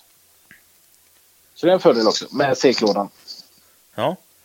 Alex Danielsson, hur mycket mer tid finns det att hämta i bilen eh, kommande säsonger på ett rimlig budget och på två orimlig budget? Eh, ja, rimlig budget är ju egentligen det som jag har budgeterat för i år och jag tror mellan en sekund och två sekunder per bana. Eh, men genomsnitt kanske 1,3 per bana då. Ja. Orimlig budget. Fy fan vad fort det hade gått. Eh, nej, det, det går inte ens att svara på. ja, men då är det bara att eh, kasta in den i en vindtunnel ju. Ja, alltså tänk dig då riktig proffsare och hyr in, eh, vad heter han? Eh, Andrew Newey en vecka liksom och låt han eh, skissa på det där. Ja. Och så tar du in eh, lite chassiproffs på det där. Och en, Åker du till eh, Toyotas vindtunnel. Ja, Sen den är ni. bra. Toyotas. Ja. Och så sen eh, ett billedblock som väger typ 30 kilo mindre och så eh, ett par kolfiberbromsar så har du tagit bort en jävla massa ofjädrad vikt. Och, nej, fan, det hade gått. Då hade det kunnat gå fort. Då går det fort på riktigt. Men det hade blivit dyrt. Oh, ja, men det. Men Det om någon sponsor eh, lyssnar som vill kasta in en 4-5 miljoner så är jag rätt villig att göra det mesta faktiskt. 4-5 miljoner räcker nog inte till det vi sa nu. Nej, fan vad får vi för det? 10 minuter i Toyotas tunnel där. Ja, typ. Och frakten Ja. dit och sen vi, så, så kommer Newer kommer svara i telefon åtminstone, men sen lägger han på direkt. Fan, hur mycket behöver vi? Ja, 20 40. tror jag. Ja, 40. Ja, Ja. vi kör 40. Det är lika bra. 40, ja men 40 säger vi då. Ja, Mm. Då bra. jävlar. Jag tror vi kommer få svårt att hitta någon alltså, som vill eh, kasta de pengarna på oss. Ja, det är bara att glömma. Ja, jag tror Inte ens. Så vi går vidare. Så vi går vidare. Ja. Göran H. Karlsson. Eh, favoritbana som du har kört på och vilken bana vill du köra som du inte har kört? Ja, Rudskogen får ju vara favoritbanan jag har kört då. Mm. Eh, sen är det fan inte lätt det här med favor- eh, som, som jag skulle vilja köra på. För det är rätt lätt att säga spa till exempel. Mm. Eh, spa är en förarbana, men det är en bred bana med ett skönt flyt. Eh, men egentligen så är det inte sån där... Ja, du, du har ju såklart Rouge, alltså kompressionen i Rouge. G-kraften där nere. Och så sen upp genom radion. Och så släppet där du ser liksom bara himmel. Och så den. Det sägs att det är en av de skönaste kurvorna att verkligen naila. Men det är för, det är för obvious svar. Och sen, tror, sen så är det en sån bana som väldigt trevlig på många sätt. Men den, den är inte sådär riktigt belönande när man sätter den riktigt bra. Mm. Det finns ju andra banor som Bathurst. Det är ju otroligt fräck cool. bana. Eh, fin- den har många sektioner som jag verkligen tycker om. Men jag tror en av de här klassiska banorna som verkligen tilltalar mig. Det är ju Suzuka. Ja. Eh, För du tar dig inte igenom Suzuka och känner att du har gjort ett perfekt varv på något sätt. Du har ju den första kurvan där, du vet, den går ju in ganska en ganska öppen kurva liksom till höger med väldigt hög fart. Formel 1-bilarna bromsar ju liksom i kurvan där. Mm. Väldigt svår att få till bra. Sen har du ett otroligt fint parti med bra flyt. Sen, sen, men sen kommer det som jag tycker är roligt med Suzuka. Som gör det till en sån utmanande bana. Så, för efter det här fina partiet som du egentligen bara ligger och glider med. Du bromsar ju egentligen inte utan du, du, du har ett skönt flyt. Så kommer du upp till de här eh, vad ska man säga? Vad kan det vara för vinkel på dem? De är ju rätt snäva. Eh, Degnar 1 och Degnar 2. Vet du vart jag är på Suzuka då? Ja. Mm. Du har ju Degnar 1 Och där som Marcus egentligen åkt av i tar... år. Ja, precis rakt fram i tvåan där. Ja. Eh, men Degnar 1, där tar du med dig väldigt mycket fart. Du måste ta mycket curbs på höger där. Men du får ju bilen väldigt lätt ur balans. Och tar du det för långt till vänster då, ut på curbsen där, så, så blir det som för Marcus. Ja. Och Och Kimi gjorde samma sak också tror jag. Ja, kanske han gjorde Ja, något då, ja. ja. Men sen i Degna 2 så ska du liksom få in bilen väldigt snabbt. Och så sen har du ju under bron där och konstgräset på vänster som är väldigt... Du måste snabbt på gas där, men du, du kan liksom inte gå för snabbt heller. Och det är ju ofta som man kommer väldigt långt ut till vänster där. Sen har du ju liksom H-nålen upp och sen har du ju en av favoritkurvorna. Det är ju Spoon Corner. Mm. Det är både en av de värsta och en av de sämsta kurvorna. För att du kommer inte igenom den och känner jävlar, det där var perfekt. För ingången i den kurvan sätter ju hela kurvan. Och Ja. kommer, du, kommer du in för långsamt i den, då får du liksom inte höjden. Det blir så onaturligt. Men nej, det finns någon magi med hela Suzuki alltså. Jag, Det är Suzuka som... jag, ja, hade det varit en bana som jag hade fått köra så hade det varit den tror jag. Mm. Jo. Ja, men då så Alexander eh, Karlberg Veritas frågar Vad upplever du eh, bara den bästa modifikationen på Supran?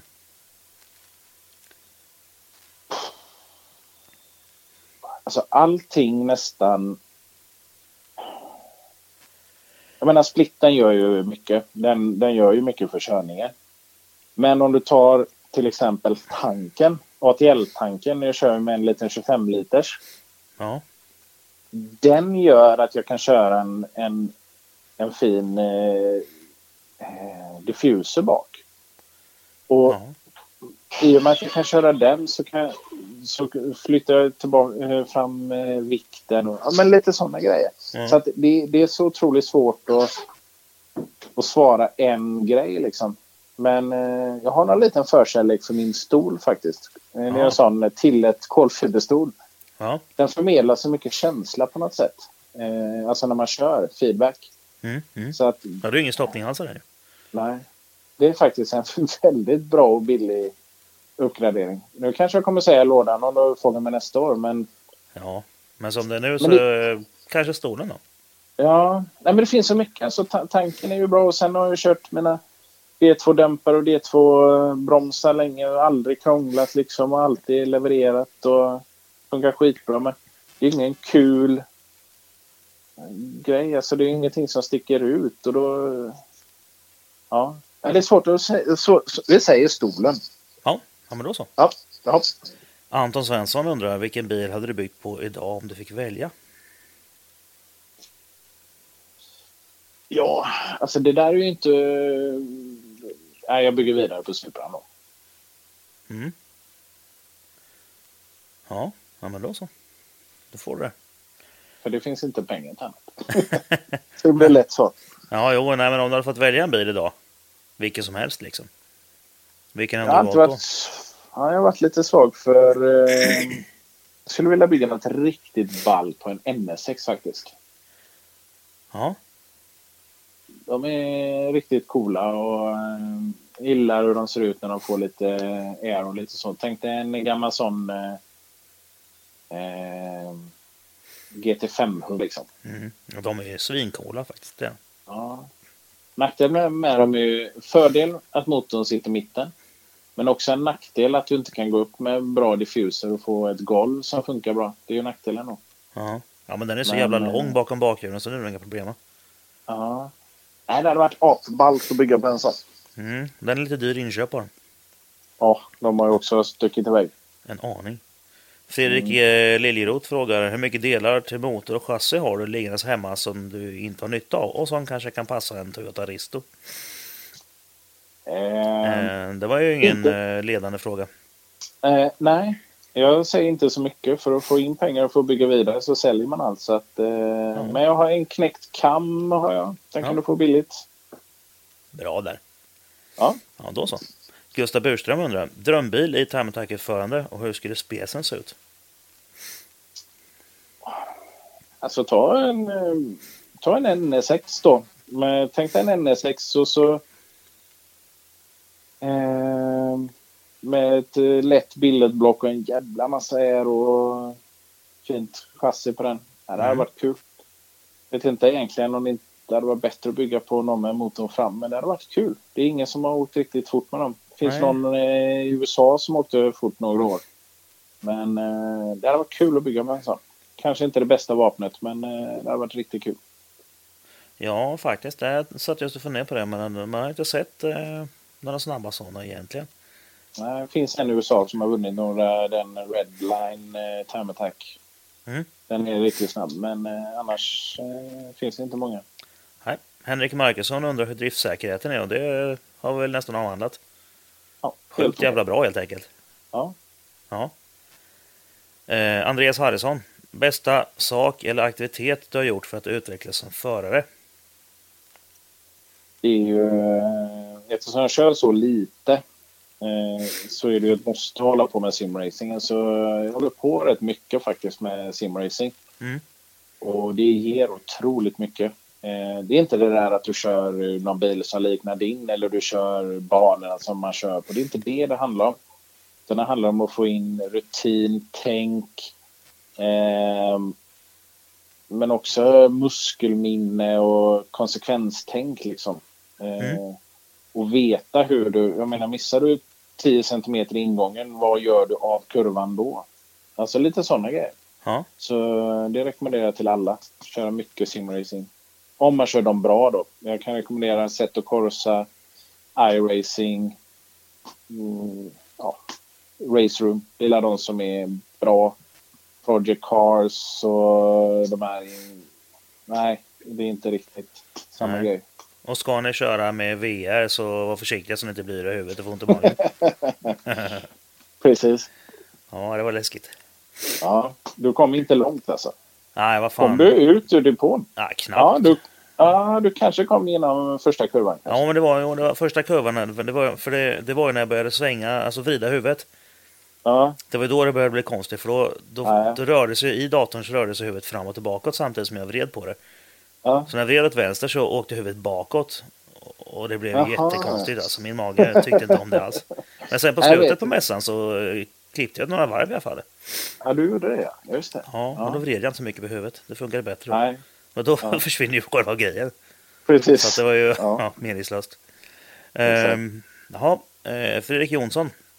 Den coolaste respektive mest onödiga delen på bilen. Coolaste respektive. Ja. Eh, coolast får vara motorn alltså. Jag gillar den. Mm. Eh, den onödigaste. fan har jag som är onödigt? Ja, jag vet inte. På racebil.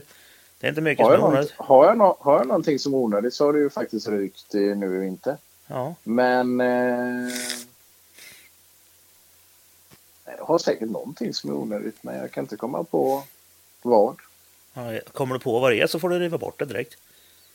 Exakt. Det ska inte vara någonting som är onödigt på den där bilen. Nej, nej. Det är Nej, lite filosofi. Ja, då så. Joel Wallmark, han eh, kort och gott 2 i Z? Frågetecken. Eh, Ja. Ja, ja. Ja, Andreas Stålgren. Känslan innan muren på kullen. Och när vi ändå är inne på krascher. Värsta. Och eh, nu har han ju skrivit ihop det här då. Så att, värsta, nu bajar jag i brallan tillfället. Där det ändå gick bra. Respektive skitdåligt. Eh, det roliga är de här Baja Brallan. Eh, de får man när man kollar på film, film efteråt. Det är många gånger som under bron på Kinnekulle bara fan hade jag 90 graders vridning på ratten där under? Ja, det märkte jag inte. Nej. Alltså, du, du tänker inte på det. Men när du ser det sen så ser det rätt läskigt ut. Ja. Eh, men jag skulle inte säga att jag har haft så många sådana där riktigt... Jo, det får jag nog säga. Jag har haft en förresten. Men om vi, tar, om vi börjar med känslan Kinnekulle så gick vi igenom det där. Det var liksom, oh shit, nu jävlar, vad händer? Det här rår jag inte över. Nej. Och så sen var det då, aha, det här gick ju bra, det här löser jag. Fuck, inget grepp i bakvagnen. Pang, Ja. jävlar. Ja, Fan, det nu var måste jag ungefär, släppa trycket på vänsterhjulet för det hänger löst. Ja, nej men ungefär den känslan skulle jag säga. Men jag tror ju den här riktiga Baja Brallan måste ju varit på Mittsverigebanan. Eh, när vi var där uppe och körde, det var några år sedan. Och jag laddar på fullt, kommer ner för backen och de har ju byggt en chikan mitt i backen. Och jag ser att en av Jeppe-tuningbilarna eh, gör bort sig inbromsningen så han går igenom långsamt. Men tänker att han ser mig. Så han kommer ju lägga sig höger såklart i utgången på chikanen. Ja. Så jag tar i. Så jag tar i allt vad jag kan. Men han lägger sig till vänster. Nej. Och, och när du har committat där Ja. och du tar med dig farten ut så är det så här att om jag då går på höger sida om honom då har jag så mycket fart att jag inte kan klara kurvan. Och då har man ju att välja på då. Antingen inte bromsa och köra rakt ut. Du kan ju också välja då att köra ut mot, mot honom och, och träffa honom där. Mm. Men om du däremot kör och bromsar in och försöker ta kurvan. För det är ju alltså en 290-graders i botten på eh, Mittsverigebanan. Mhm. Eh, då kommer jag antagligen torpedera in honom i, rakt i dörren. Och det är ju dumt när han sitter på höger sida. Ja. Så mitt val blir bromsa inte, ta höger. Så jag tror jag smiter precis framför honom. Och eh, diffusen flyger åt helvete och splitten går eh, halvt sönder. Och det var ju kvalet och jag hade ju inte fått någon tid. Så jag åker in i depån, sliter av diffusen, bara rycker av skiten. Och ut och sätter en tid och går till final. Och jag tror det var i finalen så här, så gör han likadant. Oj! Men det gjorde han inte. Det var ju på den tiden eh, då båda bilarna såg likadana ut. Ja, just det. Jag kommer inte ihåg vem det var, men jag tror det var Ja, Paul ju som första tydligen. gången och Filip andra gången. Ja. Och exakt samma sak. Och då får jag åka ut också. Finns det någon escape där? Eller kör du ut i gräset? Eh, Sandfålla? Ja, jag har åkt ut i Sandfållan båda gångerna. Ja, kul. Tack så mycket. Så ehm, ja, då trodde jag faktiskt båda gångerna att det skulle... Jag såg framför mig liksom att jag sätter bilen i sidan. Är det skrot. Ja, precis. Ja, det är den, två bilar den känslan vet jag hur det är när man är på väg in i en kurva. Och det är, I mitt fall var det ju en flång ny 997 GT3. Ja, det är jobbigt. Ja, jag hade gashäng och 700 hästar liksom. Ja. Det var, det var inte så kul. Men jag fick ju loss det. jag, tur. ja, jag har fått det på Supran också faktiskt upp för eh, Mjölby. På Okej. vägen upp där. Ja. Så bara shit, bromsarna tar inte. Nu, nu pangar det. Och så då släppte den. Så bara, eh, eh, och då märkte jag att det var gashäng. Så, eh, men jag fick likadant nästa varv också. Så att det var intressant. Men jag fick reda på att man kunde ta, ta den kurvan 7 km i timmen snabbare än vad jag hade gjort innan. ja, det är alltid något. så, att, så det gav ju någonting i slutändan. Jaha. Ja, men då så. Eh, Har du något eh, nu bara Berland där det gick åt skogen då? Ja, det i och för sig, det hade du där. Du åkte ju av ju. Ja, det är det enda. Ja. Och sen undrar han också om du har funderat på att göra en internationell satsning som Burström. Jag har några som hejar på i Australien som tycker jag ska över över och sagt att de kan samla ihop lite pengar. Men det roliga är att eh, jag tror inte de riktigt vet vad det kostar. Nej. Så eh, den satsningen ligger långt bort. Men fy fan vad avundsjuk jag är. För att han kommer åka dit. Men eh, Jag ska följa med. eh, lägger vi på här.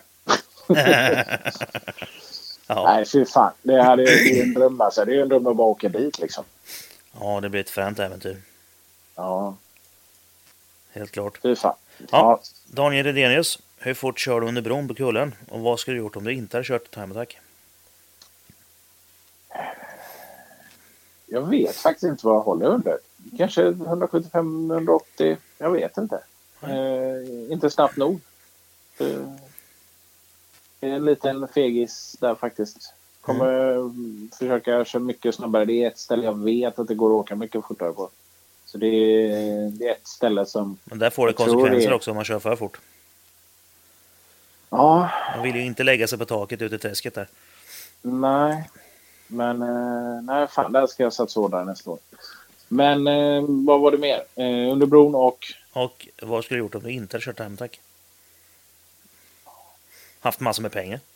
Ja, haft så jävla massa pengar. Nej, jag hade nog... Alltså jag, jag hade ju aldrig lagt ner racingen. Så att antingen hade jag sysslat med någon annan racing eller så hade jag sysslat med simracingen.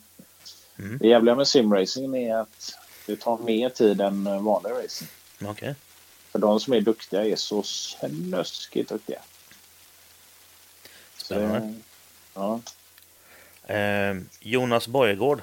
Skulle han kunna åka fortare med CKC låda? Ja. Ja. Eh, har det någon större betydelse om man, får ett, om man har ett 3 kilos svänghjul eller ett som väger 15 kilo? Eh, ja, Ja, det blir ju betydligt rappare motor om du har ett lättare. Så enkelt är det ju. precis. Ja, gasrespons. Eh, hur mycket mental träning krävs för, före varje lopp? Och där har Fredrik Liljeroth flikat in att du kör ingen mental träning. Springer runt i depån och line-up och kommer på jäklar, jag har kval. Slänger på kläderna, ut på banan, kör två varv och sen väntar på att det ska final. Och lite så är det ju nästan.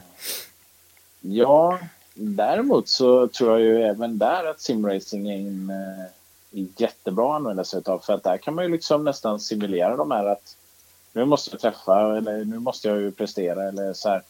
Det blir på något sätt, du vet var, var din gräns går och du vet hur du ska tänka och sikta liksom. Mm. Men eh, ett annat bra svar på den skulle kunna vara, jag brukar ha inom allt, allting som jag sysslar med så brukar jag ha tre mål. Jag har ett måste klara mål. Klarar jag inte det så är det nästan så att det är en tvångstanke att man måste göra något pinsamt eller göra någonting. Ja, Eh, om vi tar Kinnekulle då, där vi då siktar på en 53 tror jag. Ja, 53. Mm. Jag menar, då kommer ju mitt mål vara att fan, om inte jag klarar 53 så måste jag springa ett varv näck. Nej, men inte riktigt så. Men, Jaha, eh, ja. nej, men då, det, det måste jag klara. Det bara är så. ja. Eh, 52, 75. Där har jag mitt. Där är jag nöjd. Sätter jag den tiden så är jag nöjd. Mm. Sen har jag ett drömmål. Det är 51 säger vi. Ja. Eh, det, det målet ska egentligen vara... Det ska vara högre än du tror att du kan nå. Men det ska inte vara onåbart. Om du alltid har tre sådana mål och det kan du applicera vad som helst. Alltså att innan sommaren så ska jag ha tjänat så här mycket pengar eller så här eller drömmål på så här mycket pengar. Om du Ja. hela tiden sätter mål för dig själv så har du lättare att prestera. Du kommer aldrig till den nivån. Alltså, normalt sett om du kanske bara har målet på att slå 53. Då är du rätt nöjd när du sätter en 52,9. Det innebär att du blir inte så mycket snabbare än det. Nej. Så det, det, det är lite mentalt spel man kan köra med sig själv som jag rekommenderar folk att verkligen anamma. Det, Det där var något, ett, ett jävligt bra svar på den frågan tror jag. Ja. Eh, vi ska se här att eh, Alex har ju lagt till lite här under sen. Frågan är dock extra relevant och förberedelser sker innan helgen och inte nödvändigtvis, nödvändigtvis behöver vara eh, just förberedelser alla gånger utan kanske även som vad som råkar hända innan racen. Och det är så, ja, det händer ju skit hela tiden, så är det ju. Ja, ja, men så är det. Och sen kan ju alltså mål och sånt ändras beroende på vad som händer. Mm. Så, eh, ja. Ja, här kommer Johan Hanssons fråga. Om du en dag gick ut i garaget och bilen var borta, men på dens plats så stod en säck med pengar motsvarande det du har lagt ut. Skulle du då bygga en till Supra eller vad hade du byggt istället? Då är ju nästan frågan om man menar omsättningen på bilen eller pengar som den kostar som den står. För det är ju en jävla skillnad. Nej men, Men, eh, det, eh, alltså, nej, men alla pengar som har gått ut ifrån din plånbok. Men ska vi ta och bygga den där NS6 då? Det tycker jag låter som en kul idé. Ja, det tycker jag också Sen- låter som en kul idé.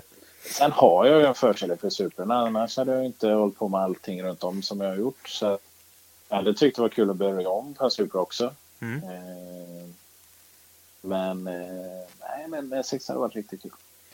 Ja, Anton, Gud vad, ja, han undrar hur ser framtiden ut för Thermotac? den ser ljus ut. Ja, det tror jag också. Ja. Det, det, det är bara fullt, fullt ös rakt upp. Ja. Dannevik. Ja, men jag tror på det stenhårt. Ja, det tror jag också. Dannevik, vad anser du vara den bäst och mest lönsamma aerodynamiska uppgraderingen på din bil?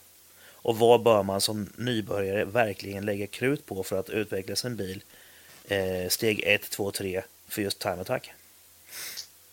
Ja, Danne är ju han på Megadrift där. Han, eh, det var han som har byggt allting så han, han kan ju det här bra. Men eh,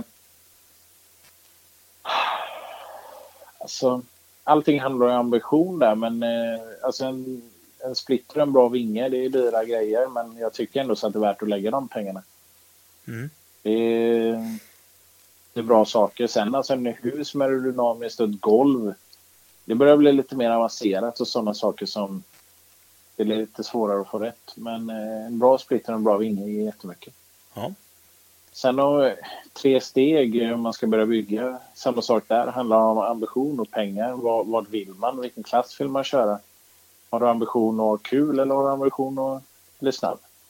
Mm. Eh, sen som sagt var vilken klass gör ju att det blir väldigt stor skillnad på svaret. Men eh, det är ju roligare att bygga motor, väghållning och aero i de ordningarna. Men jag tror ju på att man ska försöka bygga väghållning för att kunna köra mycket.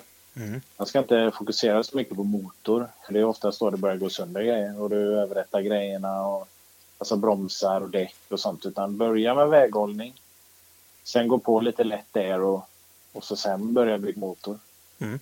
Jag håller med.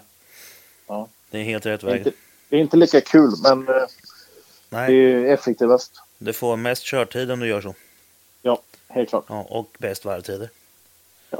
Jonas Almqvist eh, frågar, börnar herren i fråga i någon större utsträck- utsträckning? Eh, ja. Ja. Ja. Ja, jag har faktiskt en liten grej att eh, eftersom du får rätt mycket pickups på framhjulen på invarven Mm. så brukar jag faktiskt eh, switcha däcken. Sen kör jag bara eh, raceline på mitt utvarv.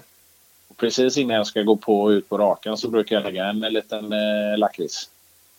Då eh, får jag bort all pickups från eh, hjulen när hjulen har fått lite temp. ja. Och då har jag ju fyra fräscha hjul. Så en liten burnings. Ibland. Sådär ja. Det var ett Ja. lite oväntat svar. Ja. Ja, kul. Koffe Edegård, bästa mecktipsen och dina tre favoritverktyg. Oj. Bästa mecktipsen. Eh, med någon som du trivs med och någon du kan skoja med. Det blir roligare och så. Eh, tyvärr är det inte alltid man har den lyxen, men se till att ha kul när man meckar. Gör det inte bara för att det ska göras liksom. Men Mm. eh, ha, allt, ha alltid ett mål. Jag har inga bra mecktips. Det är inte riktigt eh, min starkaste sida. Eh, men jag tycker att det är kul och det är kul att utveckla grejer. Eh, favoritverktyg? Har sån, eh, alltså jag gillar ju mina turbonycklar, alltså såna, eh, vad heter det? Eh, ringspärr. Tycker Ja. de är underbara. Med magnet och klack. Så att man inte kan gå över. De är riktigt bra. Sen är det ju halvtums spärrskaftet som följer med överallt. Och eh, vad fan kan det mer vara? Jag säger tians hylsa då eftersom den aldrig finns och man alltid vill ha det man inte har. Så säger Ja. jag tians hylsa då. Ja, precis. Jag undrar hur många 10 nycklar, 13 nycklar ligger på det där bra stället. Ja, var ligger de? Alltså det, ja. Ja, vart är de liksom? Ja, de måste ju liksom vara någonstans. Ja, på BMW E21 finns det ett jättestort hål där de tar in luften eh, till fläkten. Där kan det ligga Ja. rätt mycket verktyg, bland annat. Ja, ja Mm. det kan jag tänka mig. Jag har haft lite sådana gömmor också på min bil. Jag har bland annat, om du tänker en så här 45 centimeters skiftnyckel. Jaha, Den gömde jag under bilen en gång. Eh, åkte ut och provkörde lite grann och gjorde en inbromsning och det bara klonkade till i hela bilen. Eh, gick ut och kollade, då var det skiftnyckel som låg på golvet, eller på marken. Så att eh, det behöver inte vara så lite som tians nyckel för att man ska kunna gömma det. ja. ja jag Ja. eh, hittade faktiskt ett spärrskaft som satt kvar i... Eh, kommer inte ihåg om det var... Jag tror det var nedre stötdämparfästet. När jag varit och kört Ja. provsväng. Ja. Sådär. Alltså man kan inte komma ihåg allt. det är Nej, ju nej så. så är det. Nej. Så är det. Och eh, då kommer sista frågan nu då. Skönaste garagetabben? Skönaste och skönaste. Eh, jag har inte gjort någon sån riktigt. Jag har en riktigt oskön som blev en sån kedjereaktion eh, för något år sedan. Eller var det förr, förra året måste det ha varit. Mhm. Eh, jag får tillbaka toppen från eh, Spinker Motors och eh, har ju allting är ju helt nyrenoverat på den och vi har ju fräst in nya berylliumsäten och allting är uppkimsat och perfekta vä- värden på allting liksom.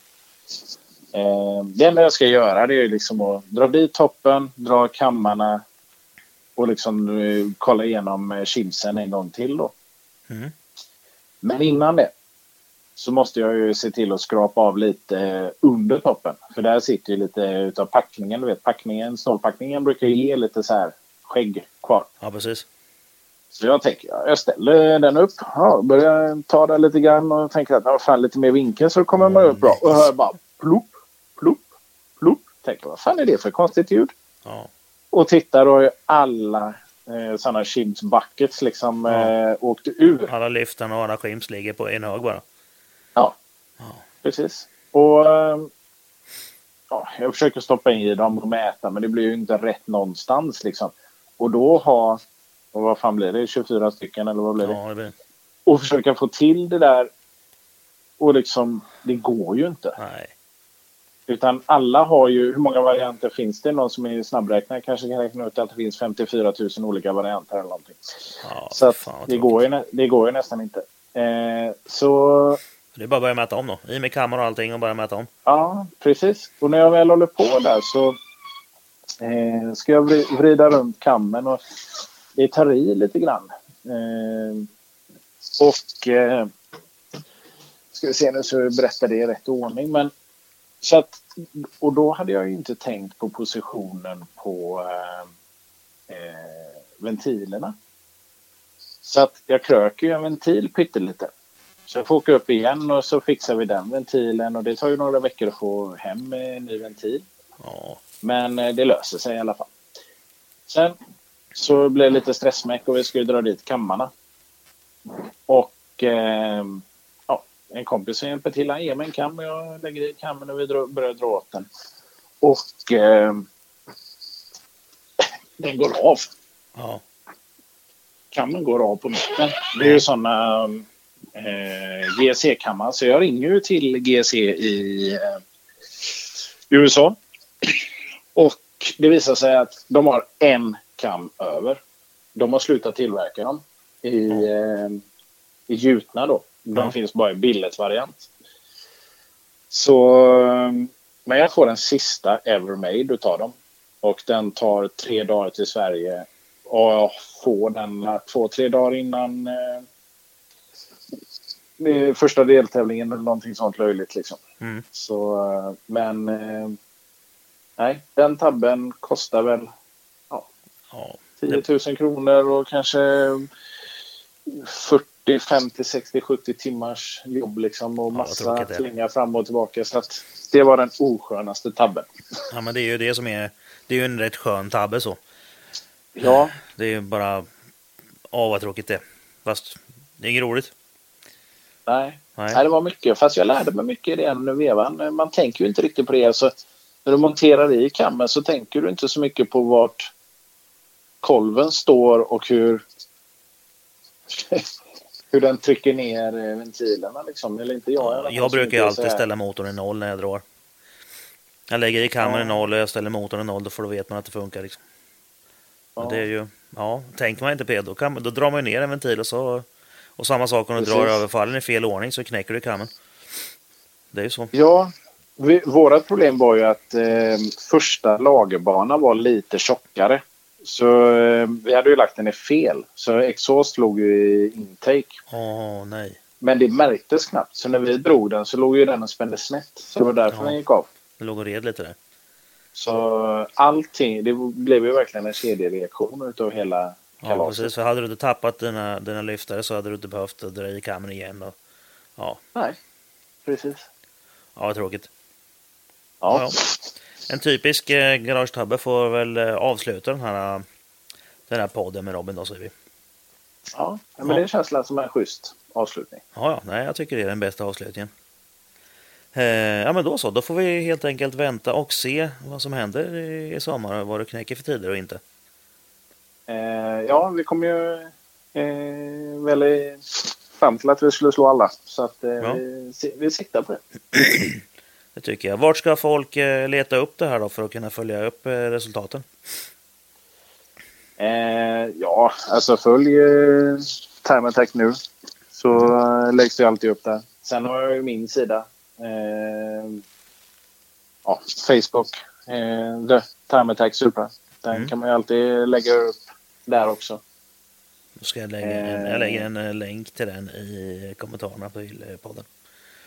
Gör det. Ja. Sen, sen kan jag faktiskt eh, passa på och få bara göra lite reklam. Men jag har ju precis startat upp mitt företag. Jag höll ju i lite eh, förarcoachningar förra året med Mm. väldigt bra resultat. Ja, ja Eh, Hammarström bland annat va? Ja, det var ju faktiskt en trevlig historia. Jag hjälpte ju honom efter eh, Kinnekulle. Mm. Och eh, han vann ju hela serien. Så, Ja, något gjorde väl rätt. så ska man vara kaxig så kan man ju säga att eh, vill ni vinna i er klass så prata med mig. Ja. Nej, Bra så sagt. Att, eh, Bra sagt. Ja. Nej, men så att jag har dragit igång det där nu. Och kommer att syssla med annat också. Men en av grejerna som eh, jag kommer att syssla med är just förarcoachningen. Då. Mm. Så är man intresserad så är det bara att höra av sig på Facebook där eller ta kontakt på annat sätt. Men eh, nej, tycker jag låter bra. Ja. Eh, då, eh, ja, då lägger vi ett avslut här och så eh, får folk följa The Time Attack Supra och eh, Time Attack nu och så får vi se vad som händer i sommar. det låter som en bra plan. Det tycker jag. Eh, tack för ikväll då. Så tack själv.